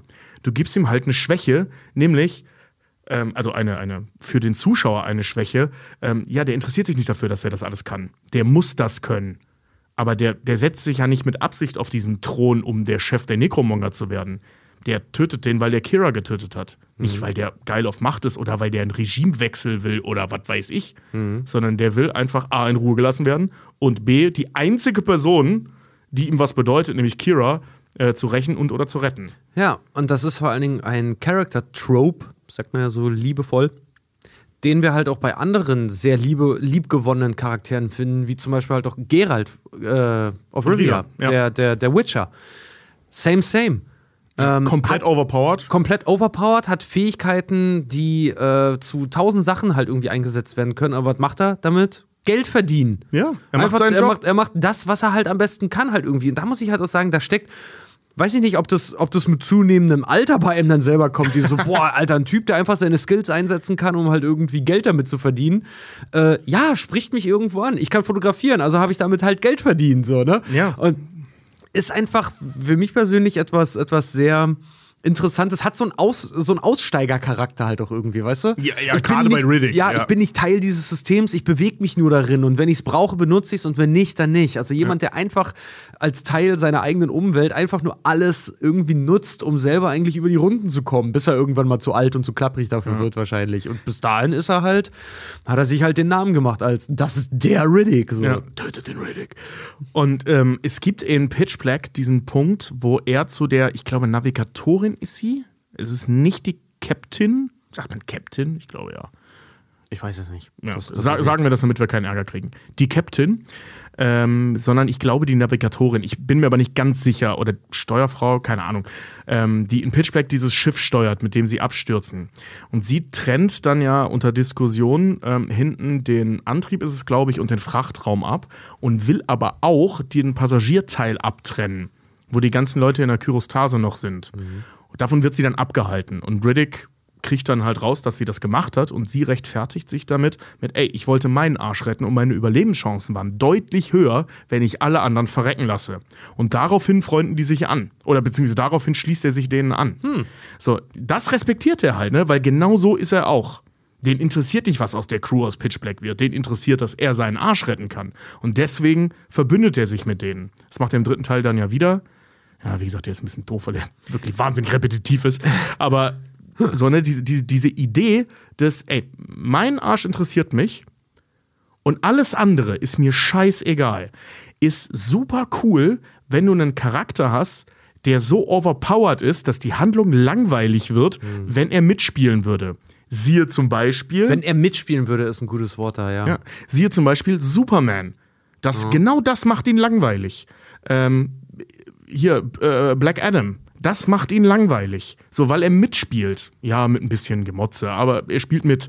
So, ne? Und nicht, dass, dass ihm nichts an die Hand gegeben wurde, was ihn für uns Zuschauer wieder schwächer macht. Weil das, dann wird ein Charakter interessant, wenn er Schwächen hat. Ja. Und da finde ich, liegt auch die Falltiefe in dem Film äh, auch sehr drin, weil Riddick, ja, der ist eine Force of Nature halt einfach. Ne? Wenn du dich ihm in den Weg stellst, geh davon aus, du wirst höchstwahrscheinlich sterben. Ja. Und dass er aber, wenn er einen Teil von sich irgendwie preisgibt, dann auch sofort zu 100% angreifbar wird. Ja. Und das finde ich halt auch geil. Nichtsdestoweniger hatte ich halt auch gesagt, ey, so ein 2004 Vin Diesel, wenn er halt äh, wirklich, wirklich äh, diese Attitüde halt auch durchgezogen hätte. Ich weiß, ein Jahr später wurde Batman Begins äh, gemacht und Ja. ey, Christian Bale in allen Ehren. Aber ich glaube einfach so, ein, so einen dummdusseligen Batman-Film irgendwie äh, einfach Comic-esque in Gotham City irgendwie mit Vin Diesel als Batman. Ja, doch, doch, den hätte ich mir angeguckt.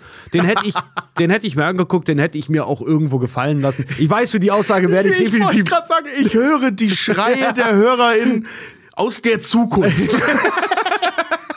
Batman mit Vin Diesel. ey. Ich werde dafür auch definitiv Post kriegen. So, das Wichtigste ist Familie. Aber hey, darum geht's in Batman auch. nee, aber ähm, Ja, aber ich, ich, ich weiß, was du meinst, weil der hatte schon damals einen geilen Flair, der Typ. ja, ganz genau. Halt dieses einfach, dieses, dieses nicht so richtig, dass du in seinen Kopf gucken kannst, dass er irgendwie immer einen Plan hat, dass er äh, Wie bei äh, äh, Triple X. ja, dass er ähm, nicht, also äh, an, im, im Vergleich zu Triple X ist ja Riddick jetzt zum Beispiel überhaupt nicht cocky, also er gibt ja überhaupt nicht an mit dem, was er kann. Ja, gut, das er, stimmt. Ja, er, ja, doch. Na, doch. er ist, er ist ein Angeber, wenn er herausgefordert wird, weil Ja, da wird dann ja, halt okay. ganz schnell gesagt, so, Junge, mach das mal, also er warnt ja sogar noch, der sagt ja, Ja. Junge, mach das mal lieber nicht, nicht mit mir. So, ne? Und da ist er, du das sagst. Genau, und da ist er halt ein totaler Angeber dann. So, auf der anderen Seite, mh, ja, der Erfolg gibt ihm aber auch leider recht, er kann auch was, ne? Ja, ja, total. Aber ja, diese, dieses Gedankenspiel des der 2000er Vin Diesel, komplett unvorstellbar, dass der mal cool war. Mhm. Ähm, wenn der einen Batman, das hätte auf keinen Fall Batman Begins sein dürfen. Das hätte dann so ein Batman-Actionfilm sein müssen. Das hätte so ein Adam West Batman sein, also auch nicht das, aber das, das, hätte, Nee, das so ein- hätte so ein Draufhau-Batman. ja, so ein äh, Ben, äh, äh, hier, äh, Batfleck. So einen, weißt du, so äh, hier Ben Affleck als Batman. Ja. So, so den Typ, so dieser Genau, nicht- harte, fiese Batman. So, Ja, ne? genau, der da wirklich Leute zu Mus klumpt halt auch einfach. Lass den keine Detektivarbeit machen, aber lass den von Gebäuden springen und lass den coole Moves machen Ja. oder so. Und Weißt dann du? immer, ich bin Batman. Weil mehr, mehr kann er ja nicht. Als Ja. immer nur so zu reden. Das ist ja immer nur Batman oder Richard B. Riddick. Äh, mein Name ist Richard B. Riddick. And I'm here to kill you. ja, le leider war er das ja nicht, aber gut. Ja, aber das, das macht, finde ich persönlich, den ganz großen Zauber äh, irgendwie von Riddick-Chroniken eines Kriegers aus. Dass halt, dass man selber beim Gucken, wenn man sich ein bisschen drauf einlässt, dieses unfassbare Potenzial sieht. Weil, wie gesagt, es, es war irgendwie, es war mal kreativ, es war Unmengen zusammengeklaut, aber daraus hätte man auch so viel geilen Scheiß machen können. Ja. Also ich hätte zum Beispiel gerne auch, ähm, also basierend auf dem, was wir jetzt so geil an dem Film finden, einen dritten Teil gesehen, was ich vorhin schon mal meinte, mit ihm als Lord Marshall und diesem Putsch. Mhm. Weil es wäre wahnsinnig spannend gewesen zu sehen, was macht denn so ein Charakter, wenn er Macht hat. Mhm. So, ne? Und vor allem, wenn sich ein, sorry, aber gigantisches Imperium ähm, auf ihn verlässt.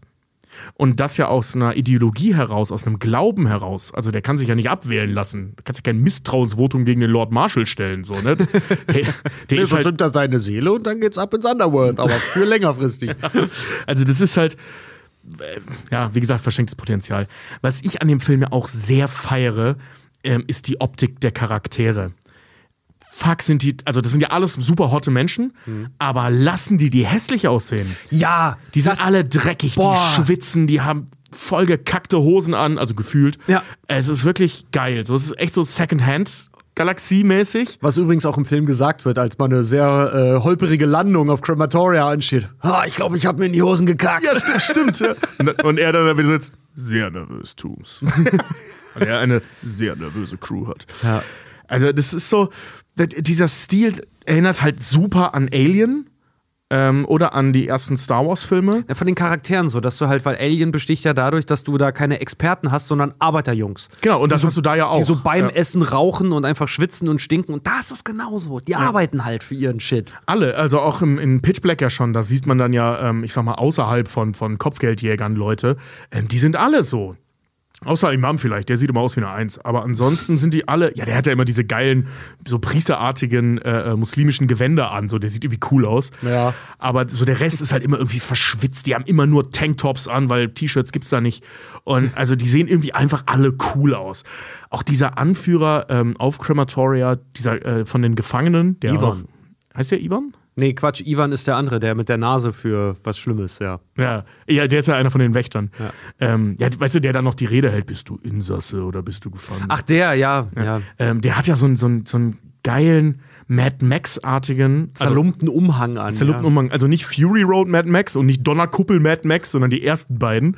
So, so ein bisschen postapokalyptisch zusammengenähten Mantel an, unrasiert, verschwitzt, die Haare sitzen nicht und so. Sieht einfach super cool aus, der Typ. Mhm. So, den willst du in deinem Deck haben. Ja. Und halt auch so die ganzen Klamotten und alles, also auch so, so, ähm, kann man sagen, fast schon mittelalterliche Züge, dass Klamotten offensichtlich halt auch wirklich äh, wichtig sind. Ja, Weil ja, was, ja, du, genau, was du halt hast, behältst du halt auch irgendwie. Sei es deine Rüstung, sei es was auch immer. Also es ist so eine richtige Borderlands-mäßige Second-Hand-Galaxie halt auch mal wieder. Ja, ne? genau. So, was du halt kriegst, behältst du und daraus machst du dir dein Zeug dann. Ja, ja genau. Wenn jemanden killst, musst du gucken, ob die Stiefel passen. Ja, Ganz so, genau. Ne? Das ist schon, das ist schon cool. Also ich mag ja generell oder wir beide mögen ja generell ähm, so Geschichten, in denen äh, Kleidung einen Wert hat. Also, ey, sorry, du brauchst den Mantel. Den hast du nicht, weil er schön ist oder weil du die Wahl zwischen Daunenjacke und Mantel hattest, wenn es kalt ist. So, nee, du hast diesen Mantel und wenn nicht, verreckst du. Und das blutet dieser, das schwitzt dieser Film mhm. halt die ganze Zeit und gerade eben auf Crematoria. Einer der und, Gründe, auch warum ich zum Beispiel The Book of Eli mag, der bedient ja, das mega. auch voll ja ends ja. halt einfach, dass die Sachen, die gefunden werden, zu 100% genutzt werden. Ja. Sprich den, den, den, inneren Grün in mir irgendwie an. Ja, ja, ein bisschen schon, ne? Und du hast ja dann auf der anderen Seite so viel zum Thema, das Worldbuilding ist geil, hast du halt eben diese, diese Necromonger in ihren krassen, ja, Herr der Ringe-artigen Rüstungen. Ähm, weißt du, diese, diese, diese schwarzen, designten Rüstungen. Das ist nicht Herr der Ringe. An was denke ich gerade? An das, Witcher denke ich. An die, an die, äh, ähm, äh, Nilfgaarder. Mhm. Diese Nilf, also heute aus heutiger Sicht diese nilfgaardigen Rüstungen. Ist ja natürlich eigentlich umgekehrt in der Filmhistorie. Ganz vorsichtig sein, dass man nicht versehentlich Milfgardigen sagt. Milfgarding. Oh Gott. Oh Gott. Das klingt, als würde es um Land auf eine 80er-Jahre-Party gehen. Ja, wir, sind hier, um, wir sind hier, um deine Mutter zu holen. Ins Grab? Na, nee. Eieiei. Ganz dünnes Eis. Und äh, ähm, so, ne, und die laufen da in diesen geilen, schicken und auch nicht dreckigen Rüstungen rum. Die haben schwarze Mäntel hier, dieser Purifier, der witzigerweise in Batman Begins äh, äh, Thomas Wayne spielt. Mhm. Also die Purifier, der halt auch aussieht wie so ein 1A SS-Kommandant. Ja, so eine Mischung aus Priester und SS-Kommandant, so, ne? Der sieht schon cool aus. Ja. Und äh, dann die Elemental, also Judy Dench mit diesen also erstmal ist der Effekt ganz geil mit diesem flimmernden Durchsichtigsein, aber die hat ja so eine geile Robe, so ein, so ein, so ein flatterndes Kleid und so. Alles ist super edel und leicht bei ihr. Dann hast du diese, diese Dame Vaco in, in diesen mega engen, so reptilartigen Klamotten, die sie trägt. Die sieht ja wirklich aus wie so, wie so eine Schlange irgendwie. Mhm. Was ja Dies- ihr diesen- Charakter-Trope ist im Prinzip. Diesen Korsetts und dann halt Mhm. auch so, dass die sich nicht die Augen schminkt, sondern wie mit so einem gefühlten Make-up-Lötkolben Ja. die Jahre wegbrennt, also die, die, Ja. nicht, äh, die Wimpern wegbrennt, weswegen die Augen halt schwarz sind. Das sieht super cool aus. Da ja. sind schon ein paar geile Sachen dabei, wo du echt da sitzt, boah, eigentlich will ich diese Welt kennenlernen. Die ist eigentlich irgendwie ist die interessant, die Ja, ist irgendwie cool. Umso beschissener, dass wir sie einfach in Teil 3 nicht kennenlernen, Ja. weil die schon wieder auf irgendeinem verschwitzten Planeten rumhängen. Ja.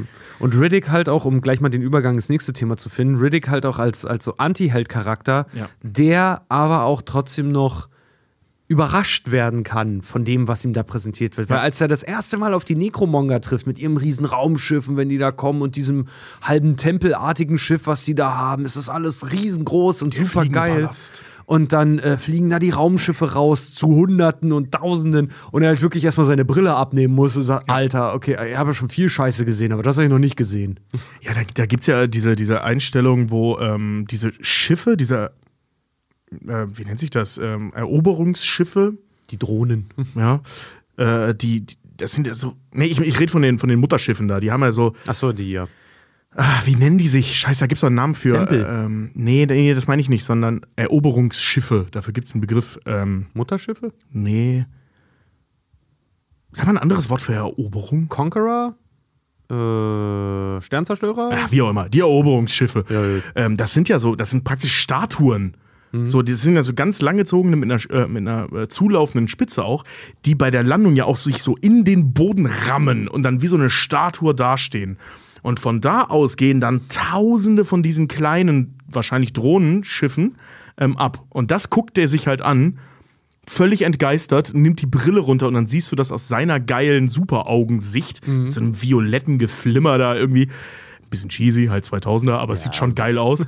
Und das ist ein geiler Effekt, um nicht nur uns zu überraschen, sondern uns noch zusätzlich dazu überraschen, dass der Hauptcharakter noch überrascht werden kann. Ja. Weil bei Pitch Black wirkt, wirkte der die ganze Zeit nicht überrascht, auch wenn die Viecher für ihn neu waren. ja. Aber das interessiert den ja überhaupt nicht so. nee, ne? da ist er irgendwie. ist nur ein weiteres Problem, das es zu lösen gilt. genau, da ist er halt Herr, Herr der Elemente. Ja. ja, aber kommen wir mal zum Thema Antihelden. Hm? Finde ich gut. Wir lesen Antihelden, diesen Begriff lesen wir andauernd. So, ne? Äh, äh, jeder Furz ist mittlerweile ein Antiheld. Ähm, was ist das überhaupt? Jeder Furz ist mittlerweile ein Anti-Held. ja, also ich meine, jeder Charakter irgendwie. Hey Richard, du hast den Mittagessen gemacht. Hier ist mein Anti-Held dagegen. Mein Antiheld gegen dein Parfum. 14, die Anti-Helden der Parfums. Ja, finde ich super. So, ähm, was, was ist überhaupt ein Antiheld? So, ganz grob gesagt ist der Antiheld äh, die Gegenthese zum Helden. Hierbei aber super wichtig, de, äh, das Präfix Anti, also diese, diese Vorsilbe Anti, ähm, steht nicht im Kontrast zum Wort Helden. Also das bezieht sich nicht auf Held. Also es ist Sondern- nicht der Gegenheld, das ist Genau. er nicht. Genau. Und er ist äh, auch nicht der umgedrehte Held oder irgendwie sowas, sondern ähm, das Anti bezieht sich auf die typischen heroischen Eigenschaften. Der klassische Held hat ja Eigenschaften, die in dem gesellschaftlichen und moralischen Kontext seiner Geschichte herausragend sind. Ja, am krassesten Beispiel natürlich hier Captain America und Superman, so, ne, die wandelnden Moralapostel. Das sind einfach Leute, so will man sein. Und der Antiheld ist im Prinzip, so bin ich. Aber ich muss jetzt zum Helden werden. Weißt du, was ich meine? Ja, ich muss mit den falschen Dingen das Richtige tun. Nee, nee, nee, nicht das. Also äh, ein Antiheld muss sich nicht der falschen Dinge bedienen. Ein Antiheld ist zum Beispiel auch fucking Seth Rogen in Ananas Express. Er ist halt keine moralisch oder gesellschaftlich einwandfreie Figur, so wie man gerne sein möchte, sondern der ist halt so wie du oder ich, ein bekiffter Fettsack vom Fernseher, so ne, der jetzt aber halt Heldenleistungen von sich geben muss. Okay. Ähm, das ist im Prinzip ein Antiheld. Und der, die Idee des Antihelden, die ist relativ alt, also es gibt schon sehr, sehr lange. Ähm, klassisches Beispiel ist eben Don Quixote. So, ne, der, der ist ja der Held der Geschichte, wenn du so willst, hat aber nichts mit den gesellschaftlichen oder moralischen Standards seiner Zeit zu tun, weil er einen der Meise hat in dem Fall. ähm, aber halt, ne, er ist nicht das, was eigentlich ein Held ist. Du willst nicht sein wie der. Du willst im Endeffekt das schaffen, was er schafft, aber du willst nicht so sein wie er. Oder du bist schon so wie er im Zweifel, ne? weil du auch gegen Windmühlen kämpfst. Jeden Tag zur Arbeit gehen, zum Beispiel. Und ja, ne? Also im Prinzip kannst Das, du ist, das Beispiel ist aber aus der Luft gegriffen jetzt, Tobi. ja, ja, ja. ähm, ne, ich glaube, am greifbarsten kriegt man es damit, ein Held ist Superman, ein Anti-Held ist Batman. So. Ne, Batman bedient sich auch seltenst böser Taktiken, sondern er ist halt einfach nicht konform. Ja. Er ist halt nicht das scheinende, gleißende Beispiel, sondern Er so wie, so wie du will, äh, so wie der willst du halt nicht sein. Er, er ist halt das, er ist halt das Original, so, ne? Ja, und vor allem, ähm, er ist, Und er kann er ist das, halt nicht den, den wir verdienen, aber den, den wir brauchen. Ja. So, ne? Und Kannst mal sehen, wie das verwaschen wurde mittlerweile, weil ein Deadpool ja auch immer so als Anti-Held äh, betitelt wird. Ist theoretisch auch nicht falsch. Ist theoretisch auch nicht falsch, ja, aber deswegen kam ich halt auch auf dieses, ähm, die falschen Dinge tun Ja. und damit das Richtige zu erreichen, weil Deadpool macht in diesem Sinne eigentlich auch in dem, was er so tut, er macht das Falsche, erreicht damit aber das Richtige. Ja, aber das hat theoretisch nichts mit dem Antihelden zu tun. Das kann auch, wenn, wenn Superman, keine Ahnung, zu Hause sitzt, seinen DVD-Player repariert, dadurch einen Stromausfall auslöst, der verhindert, dass irgend so ein EMP gezündet wird, weswegen ein Atomkraftwerk in die Luft fliegen würde, dann hat er was völlig Egales gemacht, aber damit was Gutes bewirkt. Das lässt ihn trotzdem Held sein. Also, weil, weil der Typ moralisch einwandfrei ist. So, ne? ähm, ich habe da jetzt mal so ein paar Punkte mitgebracht die äh, äh, man so abarbeiten kann, wenn man will. So Sachen, an denen man einen Anti-Helden erkennt. Das ist erstens die Isolierung und Einsamkeit, dieses Außenseiter-Dasein. Haben wir bei Riddick halt volle Pulle. So, ne? Haben wir aber zum Beispiel auch bei Batman. Das haben wir sogar bei äh, Deadpool. So, ne? Er ist halt ein Außenseiter. Passivität und Langeweile im Gegensatz zum aktiven Eingreifen oder Handeln. Passivität haben wir bei Riddick eben auch. Weil, wie wir vorhin schon gesagt haben, der interessiert sich einen Scheiß für die Necromonger. Der will nur von denen in Ruhe gelassen werden. Er sagt ja auch äh, dem Imam, Imam, wenn, ja. wenn, er, wenn er ihn darum bittet, ihnen zu helfen, ist nicht mein Kampf. Genau, ja. So, So, genau, diese Attitüde ist nicht mein Kampf. Das ist so typisch äh, äh, äh, ein, also so ein typischer Anti-Helden-Trope. Ähm, die kritische Haltung gegenüber der Gesellschaft spielt da natürlich ein bisschen mit. Ähm, haben wir hier bei Riddick logischerweise auch. Äh, nicht nur, weil ihm das nicht interessiert, sondern der ist da ja auch, also der passt da ja auch nicht rein. So stell dir den mal als, Ko- als Konformisten vor, die die Nekros ja nun mal sind. Klappt ja überhaupt nicht. Melancholie und Resignation. Im Prinzip darauf bezogen, dass er sich seiner Situation bewusst ist und daran seelisch nicht erstarkt, sondern dem er liegt. Sehe ich jetzt bei Riddick nicht so, aber dafür wissen wir auch zu wenig über ihn. Weiß ich nicht, ob der resigniert oder. Naja, resigniert, er sucht halt das Ex Exil halt sehr, ne? Also er resigniert. Er sagt ja auch, jetzt komme ich wieder in diese Welt mit ihrer, mit ihrer Helligkeit und allem, was ich hasse. Ja, also stimmt, der hat ja, auch mit doch. Menschen oder mit allen anderen auch schon ziemlich abgeschlossen. So, der, Ja. der will seine Ruhe haben. Ja, stimmt, stimmt, das hat was Resignierendes, ja. Ähm, und stetiges Scheitern und Verlieren, welches sich etwa in einer nicht möglichen Verwirklichung von Träumen oder Idealen zeigt. So geht der Film Riddick los. Ja. Die Nummer mit Kira hat nicht geklappt. Ja. Beziehungsweise mit Jack zu dem Zeitpunkt. Ja Ey, noch. und wir wissen nicht, ob er mal ein 1A-Bäcker werden wollte, hat aber nicht hingehauen, weil Arbeitszeiten waren beschissen und er ist lieber Muckibude gegangen. ja, Alter, der ist in einer Mülltonne mit seiner eigenen Nabelschnur im Hals wach geworden, wie auch immer sehr er sich daran erinnern kann. Aber das, also kann er ja laut Pitch Black. Aber Das ist in den großen historischen Vin Diesel-Akten hinterlegt. er kann sich an seine Geburt erinnern.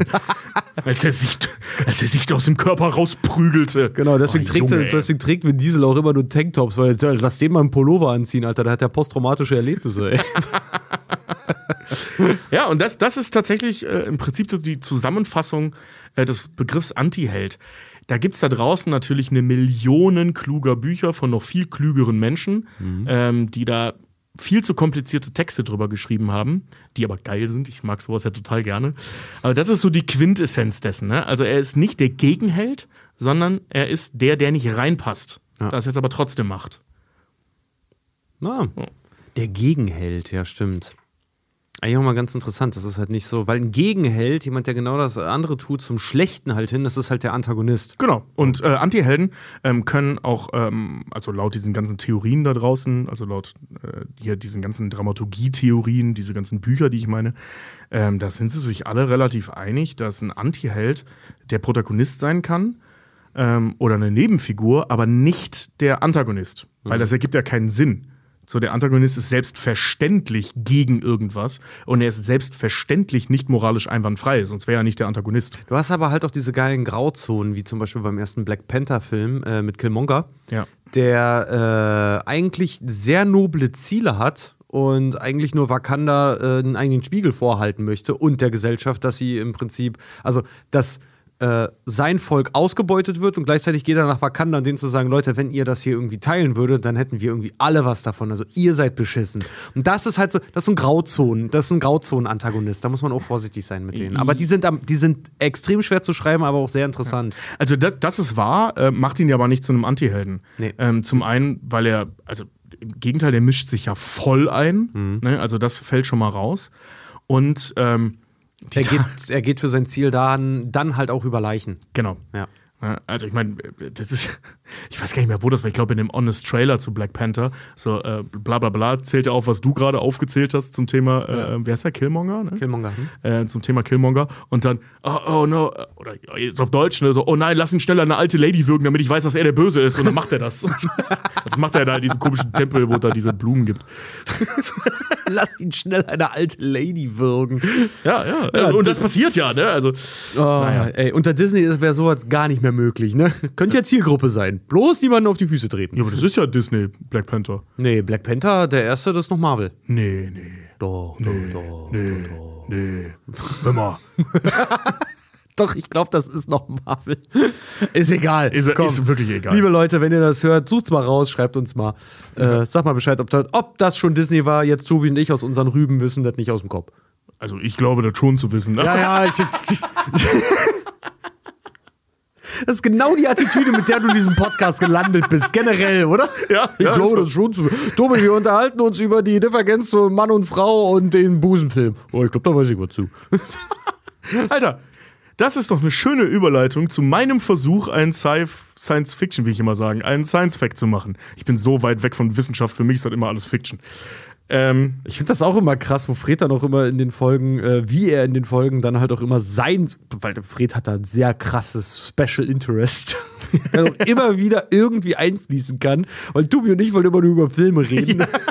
genau, wir wollen doch nur über Filme reden. Und Fred kommt dann plötzlich mit ganz anderen Sachen, man sitzt selber dann in der Aufnahme und denkt sich, boah, geil. Junge, Junge.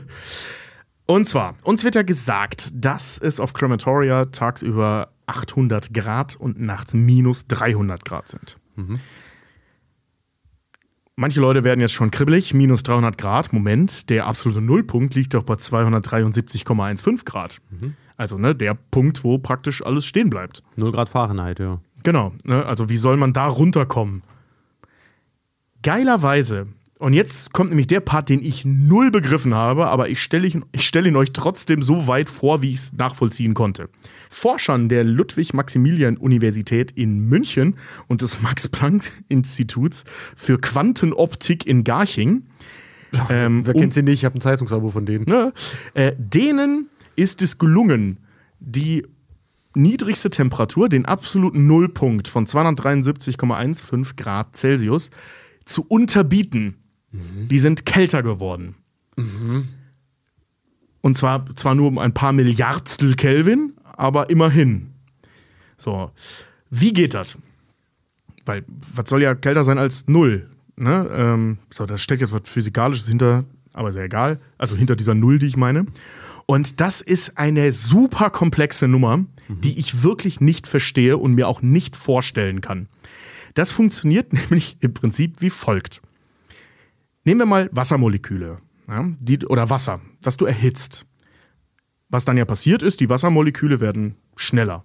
Ne, die begeben sich in Bewegung, Energie und so weiter. So, wenn du die runterkühlst, werden sie langsamer.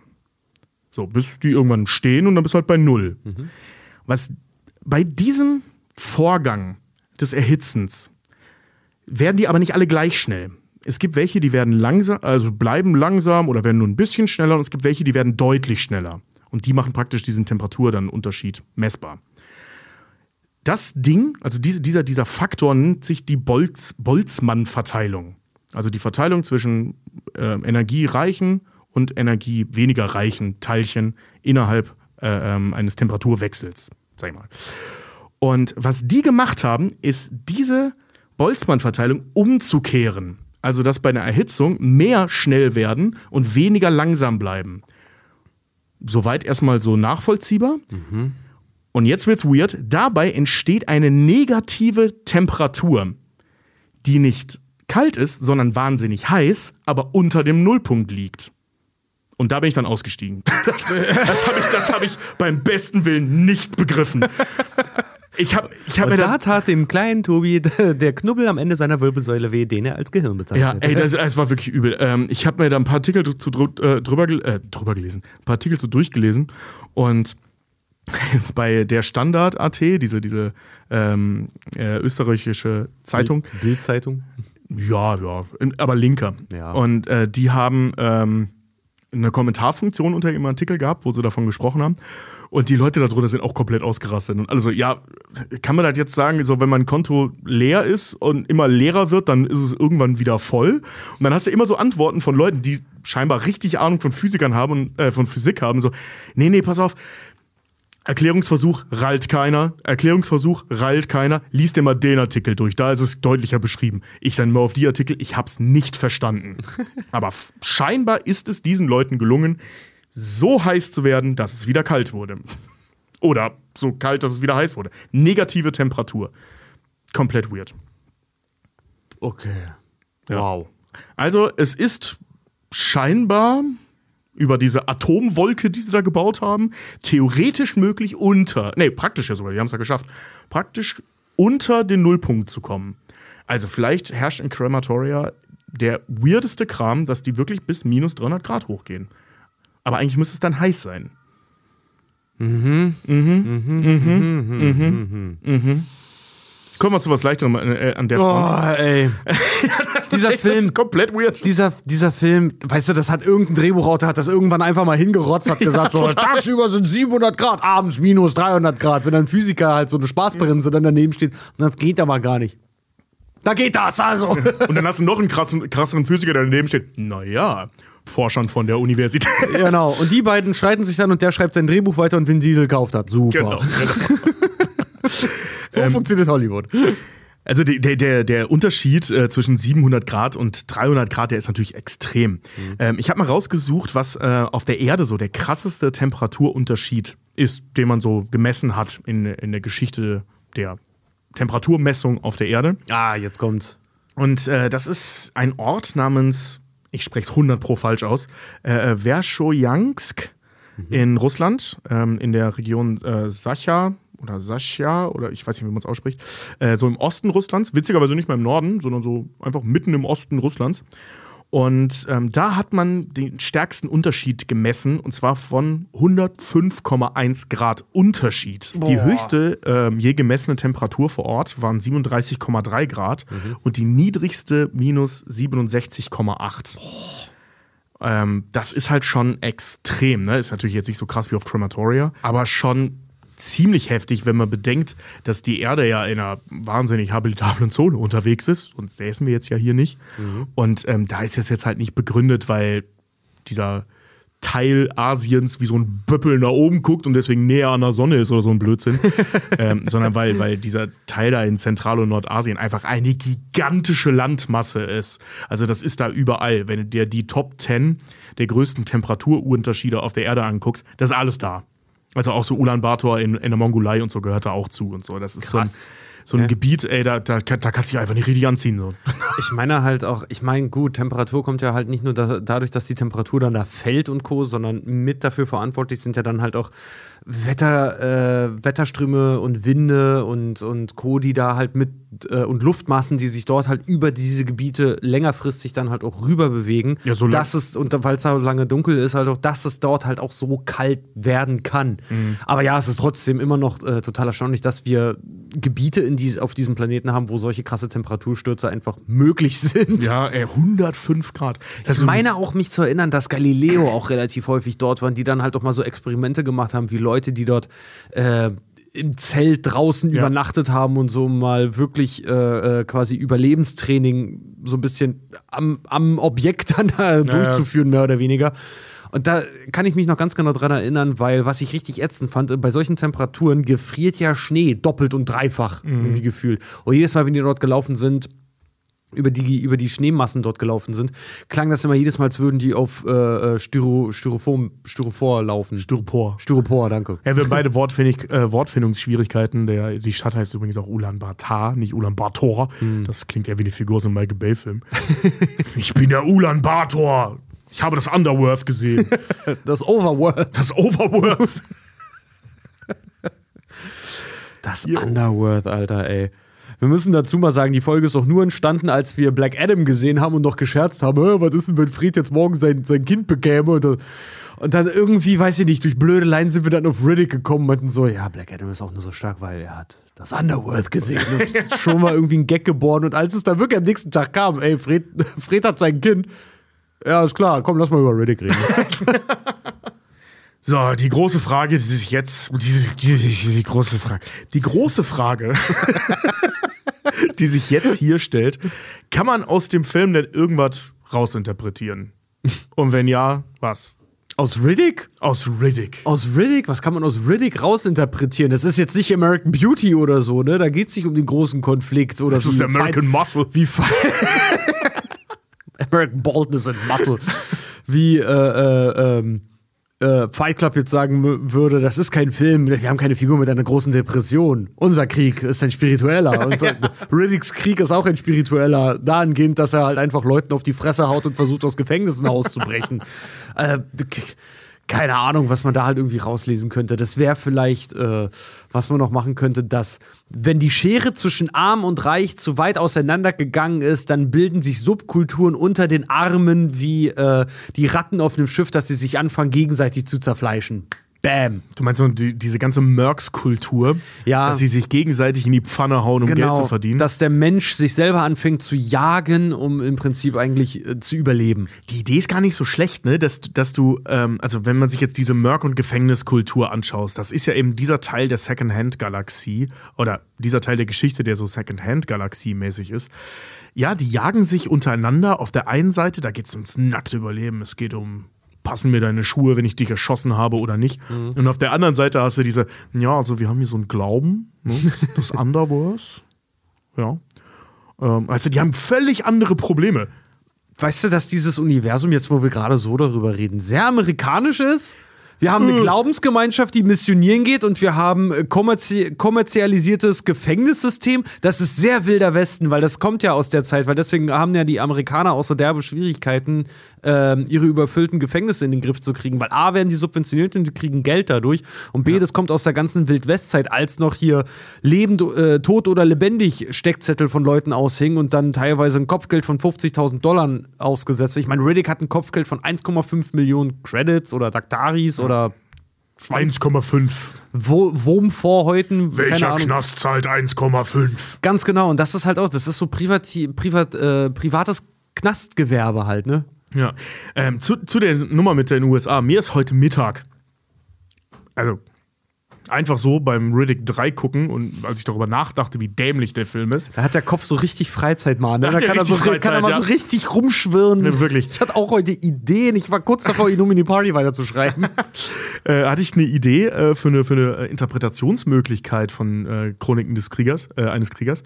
Und zwar, wir haben ja hier ähm, einen Kampf zwischen gleichgeschalteten Bösen und den freiheitsliebenden Riddick und seinen Leuten.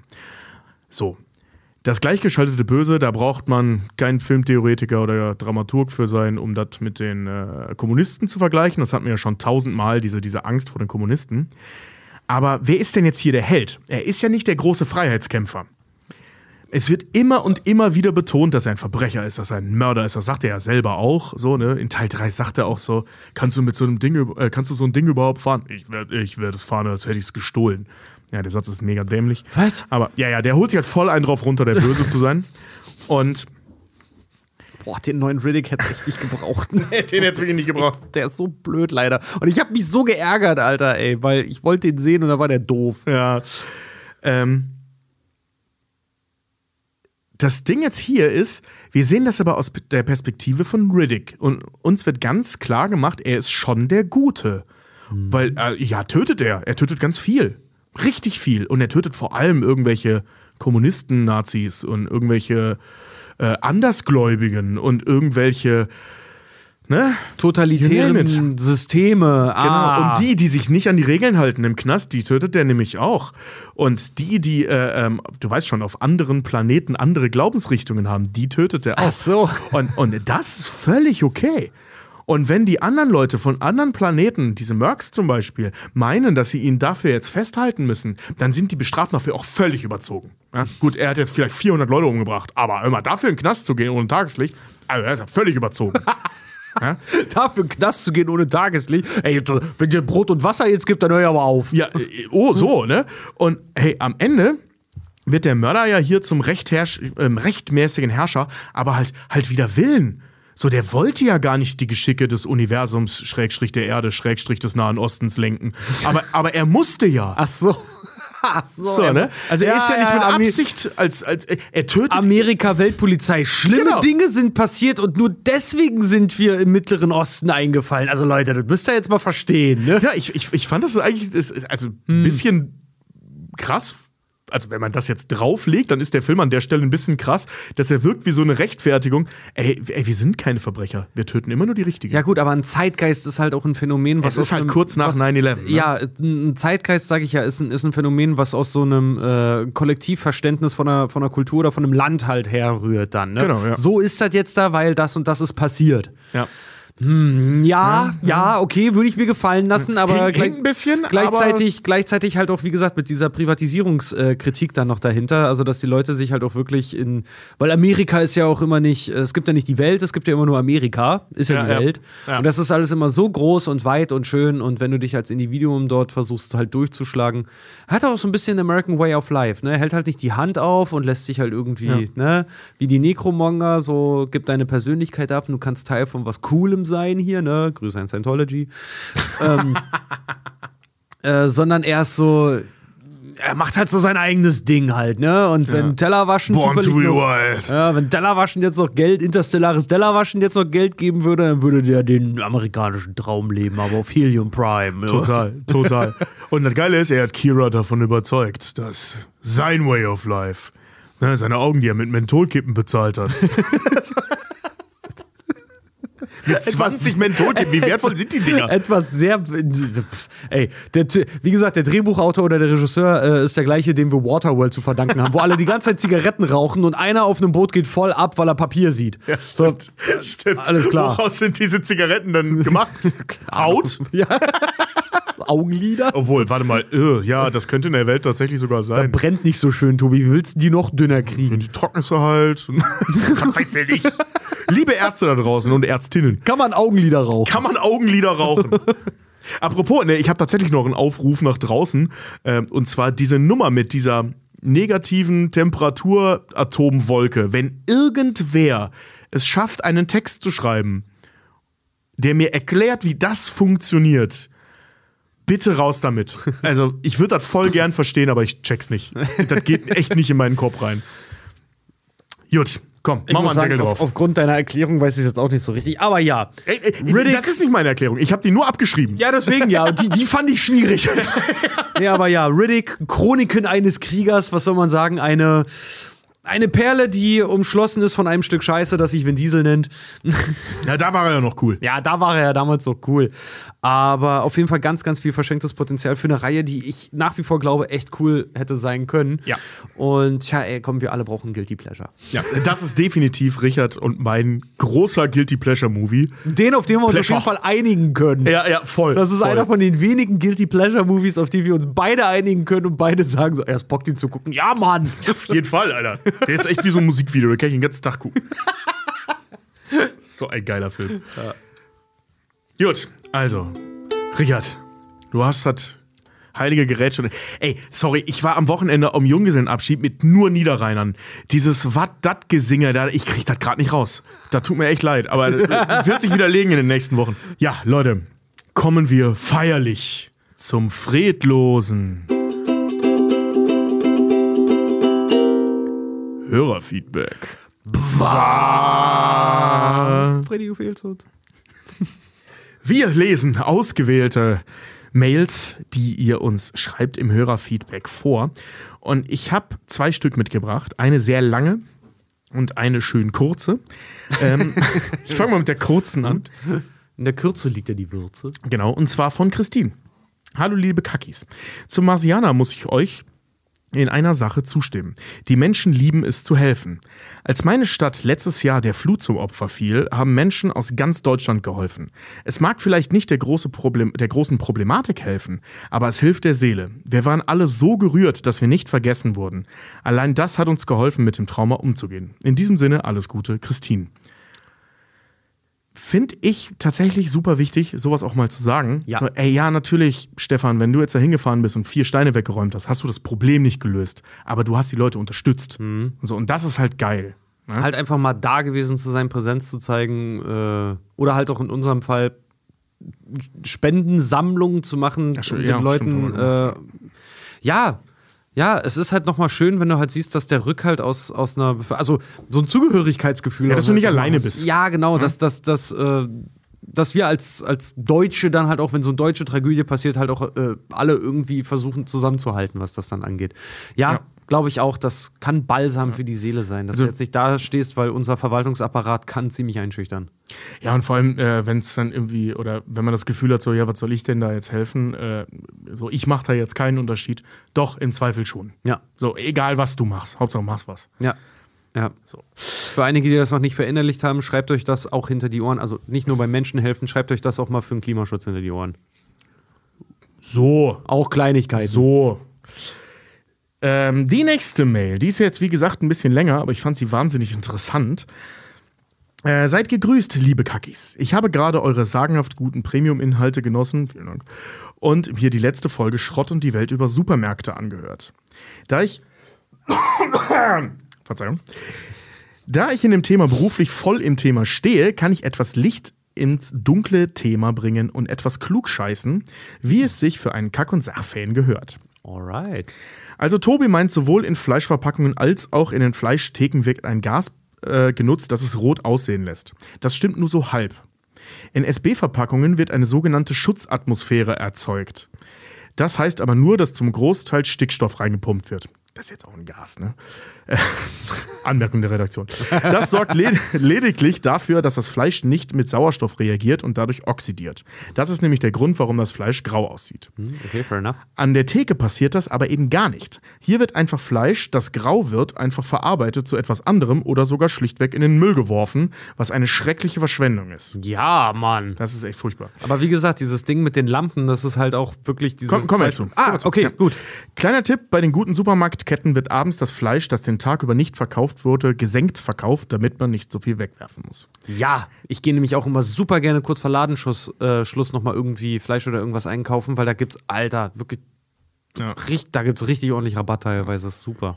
Das mit dem unterschiedlichen Lichtfarben, was Richard erzählt, ist genau so.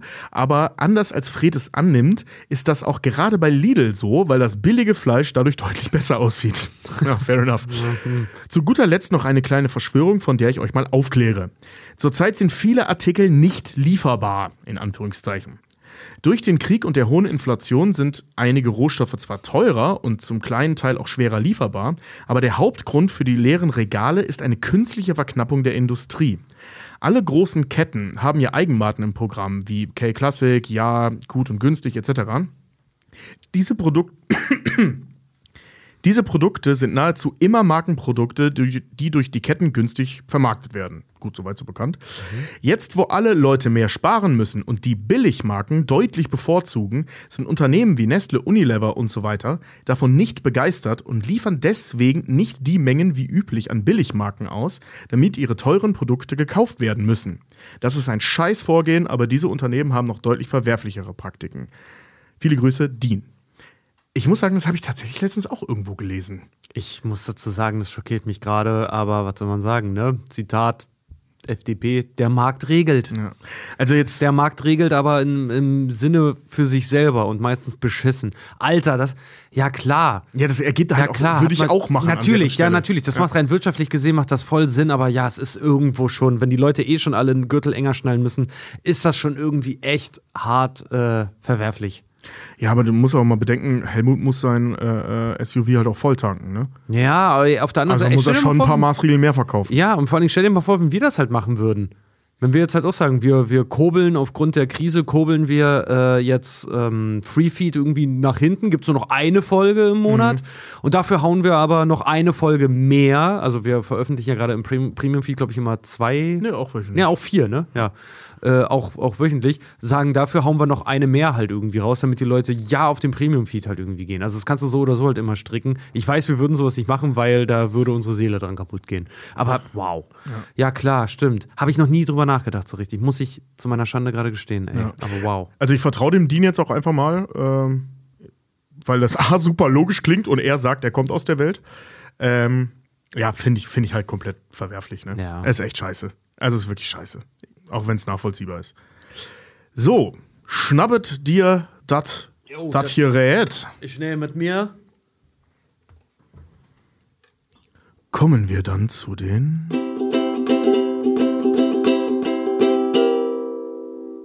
Podcast-Rezensionen.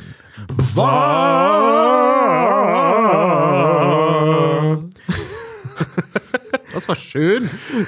Tobias, ich bin. hm, Ich hätte nicht gedacht, nach sechs Jahren, dass du mich noch begeisterst. Oh. Bei Podcast Addict in dem Fall gibt Lutz uns fünf Sterne. Leider können wir nicht sehen, zu welcher Folge du folgendes geschrieben hast. Jetzt nochmal angehört und im Vergleich zu den aktuellen Folgen lässt Fred ja überhaupt keine Details mehr zu.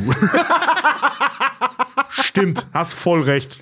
Vor allen Dingen De Details finde ich gut. Fred ist das kleine warme Neutrum, was aufpasst, dass Tobi und ich eben nicht off the rails gehen im Crazy Train. Ja, aber der ist leider nicht da. Obwohl ich den Songtext noch nie verstanden habe von Ozzy Osbourne, ne? I'm going off the rails on the Crazy Train. Heißt das dann, du bist wieder im normalen Zug? Ja, du hast recht. Ja, irgendwie doof. Naja. Egal, Ozzy Osbourne. Waldelfe gibt uns auch fünf Sterne. Vielen Dank dafür. Ja, moin, der lebendige Beweis, dass Männer nie erwachsen werden. ja. Ja, ja. ja. Ist so. Ist, aber so. auch nicht immer nur Spaß, ne? Das ist echt weird, wenn du in der Kinderabteilung was kaufen willst. Ohne Scheiß. Aber mittlerweile sind wir wenigstens in dem Alter, dass alle denken, das ist für die Kids. So.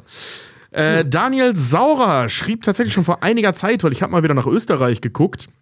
Ähm, Österreich ist ein bisschen schreibfaul, liebe Österreicher. Ihr könnt ruhig mal häufiger Rezensionen schreiben. Ja, auf der anderen Seite sind wir auch faul, die Österreicher zu rezensieren, weil wir selten äh, über, über den deutschen Tellerrand dann bei den Rezensionen mal hinaus. Also ich gucke ja immer bei den Schweizern rein, aber bei den Österreichern kommt immer relativ wenig bei rum. Deswegen irgendwann habe ich es mir abgewöhnt, da reinzugucken. Habe ich jetzt aber mal wieder gemacht. ah, okay. So. Daniel schreibt, der beste Podcast für Film- und Serienliebende. Rektalpiraten mit Hang zum derben Humor und Klugschiss vor ungefähr zwei Jahren hat mein guter Freund Lorenz diesen Podcast entdeckt, mich kurz darauf mit der fantastischen Doppelfolge über den Griechen Kaki süchtig gemacht. Punkt. Seither pilgern wir beide als Zeugen Kakis durch die Straßen unseres Ortes, um dieses Meisterwerk in Bezug auf Film, Serien und historischem Wissen einer möglichst breiten Masse schmackhaft zu machen. Wir freuen uns, dass wir es mittlerweile geschafft haben, ein paar weiteren Nasenbohrern für dieses Podcast-Entertainment mit hitzigen Diskussionen sowie lustigen Abschweifungen zu begeistern. Vielen Dank für die vielen Stunden erstklassiger Unterhaltung an die drei charmanten, fäkal fixierten Bierliebhaber sowie die genialen Jungs von Team Kirschwässerle. Macht weiter so. Alles Liebe aus dem Auerstal im schönen Niederösterreich, Lorenz und Daniel. Cool, danke. Was war das nochmal? Wie hat er uns genannt? Analpiraten? Äh, Rektalpiraten. Rektalpiraten. Warum Rektalpiraten? Ist ja nicht so, dass wir gegenseitig uns die ganze Zeit entern. nee, aber das ist von äh, äh, Juni, das war wahrscheinlich äh, ähm, Flut der Äh, Karibik? Flut der Karibik. Ah. Könnte ich mir jetzt vorstellen. Rektalpiraten, ja. Rektalpiraten. Ich finde das voll geil. Pass auf, Ein paar weitere Nasenbohrer. Stellen da so Leute rum. Hey, willst du Podcast hören? Ja, geil. Ja, voll gut. Die jetzt jetzt Finger in der Nase. Aber ununterbrochen. Vor allen Dingen, als würden die irgendwie in Österreich dann irgendwo missionieren gehen. Wir bist irgendwo in Salzburg, hast deine Boombox dabei, hörst uns richtig laut irgendwo in der Einkaufspassage. Lauschen den, Wol den Worten der Rektalpiraten. Genau. Versammelt die Kinder! Riddick, Riddick ist geil. Alle kommen nach Hause mit Bierdurst und sehr fragwürdigen Wertevorstellungen. Ich genieße sowas. Wie bei dem Borg. Wer sind die Borg? Wir sind die Borg. Oh ja, da haben Richard und ich mal einen Song daraus gemacht. Wer sind die Borg? Wir sind die Borg. Aber wir ja, kommen in großer Zahl und holen dich, denn wir sind die Borg und wir kriegen jedermann in sich. Uh. Das war jetzt das, richtig der, dumm. Text, wir- der Text ging sehr lang. Ja, wir hatten das irgendwann mal auf der Tour beim. Äh, Nee, das war in Kiel bei der Nerdcon. ja, achso, sorry, ich habe das als Tour, Tourdatum gerade gesehen, aber das war bei der Nerdcon irgendwann beim Frühstück und das hat nicht mehr aufgehört. Das ging den ganzen Tag. hey, Tobi, wer sind wir? Wir sind die Borg. Was? Ja, egal. Vergesst es. Dummer Tour-Insider von den Kack- und Sachgeschichten. Was? okay. das hab ich voll vergessen, ey. Ja, ja, das war doch ein schön dämlicher Abschluss. Meine Damen und Herren, ich bedanke mich fürs Zuhören. Also, wer es bis hierhin geschafft hat. Ja, mal unser, unser Beileid auf jeden Fall. Keine Sorge, äh, wir haben die nächste Mal. Das war unser Fallback-Plan, weil wir schon immer mal gesagt haben. Also, ich sag's mal so: Riddick ist ein Film, der hat's nie durch irgendeine Redaktionssitzung geschafft, aber Fried ist nicht da. Deswegen haben wir jetzt gemacht, machen wir das jetzt einfach mal. Äh, ja, wir hoffen, ihr hattet Spaß.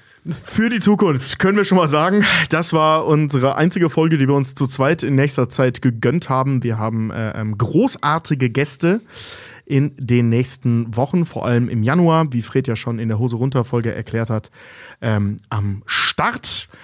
Es startet bald auch dann das große oder der große, das große Reveal. Das ist schwierig mit diesen Anglizismen. Das große Vorhang eröffnen für die Ersatzperson. Die große Bekanntmachung. Oh, das ist gut. Die große Bekanntgabe für unsere Ersatzperson, furchtbares Wort, ähm, der oder die Richard äh, Fred dann im Januar vertreten wird. Und äh, mit einem sehr geilen Thema, mit einer sehr großartigen Themenauswahl und Person. Und ansonsten bleibt mir nichts anderes übrig, als zu sagen, Leute, kommt zur Tour. Genau, ab Dezember sind wir ja in einem längeren Tourblock dann wieder. Fried schreibt sich immer noch die Termine Ja, auf. das habe ich ehrlich Wir- gesagt wir- auch vergessen. Ja, wir, wir sind in Marburg, wir sind in Göttingen, wir sind in Nürnberg, wir sind in München, wir sind in Mannheim, wir sind in. Da hört schon auf und die Reihenfolge war auch falsch. Ähm, das alles dazu gibt es auf kackundsach.de unter dem Reiter Live. Da stehen alle Tourdaten drin. Es gibt auch tatsächlich immer noch überall Tickets, allerdings werden sie in einigen Städten gerade sehr knapp. Jo. Also schlagt jetzt zu, dank, bucht es jetzt, dankt mir später. Genau, und ein ganz kleiner gemeiner Teaser noch. Wer von euch noch kein Weihnachtsgeschenk hat und vielleicht hofft, dass die Kack- und Sachgeschichten was im Petto haben, der sollte unbedingt demnächst unseren Shop mal im Auge behalten, weil wir sind ja keine Unmenschen. Ja, wir haben was Schönes für euch. Aber es ist noch nicht fertig. Und aber wir hauen es für euch rechtzeitig, also Genau. stellen es rechtzeitig zur Verfügung, dass das ein oder andere schöne Weihnachtsgeschenk noch unterm Baum rechtzeitig landet. So, Leute. Folgt uns bei Instagram, bei Twitch. Jeden Mittwoch, jeden Freitag sind wir da. Swiped uns rechts bei Tinder. Wir machen jetzt Feierabend und ähm, genießen jetzt nochmal Riddick 2. Den ziehe ich mir jetzt nochmal rein. und bei Mike, glaube ich, wirklich. und wir sehen uns, hören uns nächste Woche. Bis dahin, Richard und Tobi sagen Tschüss.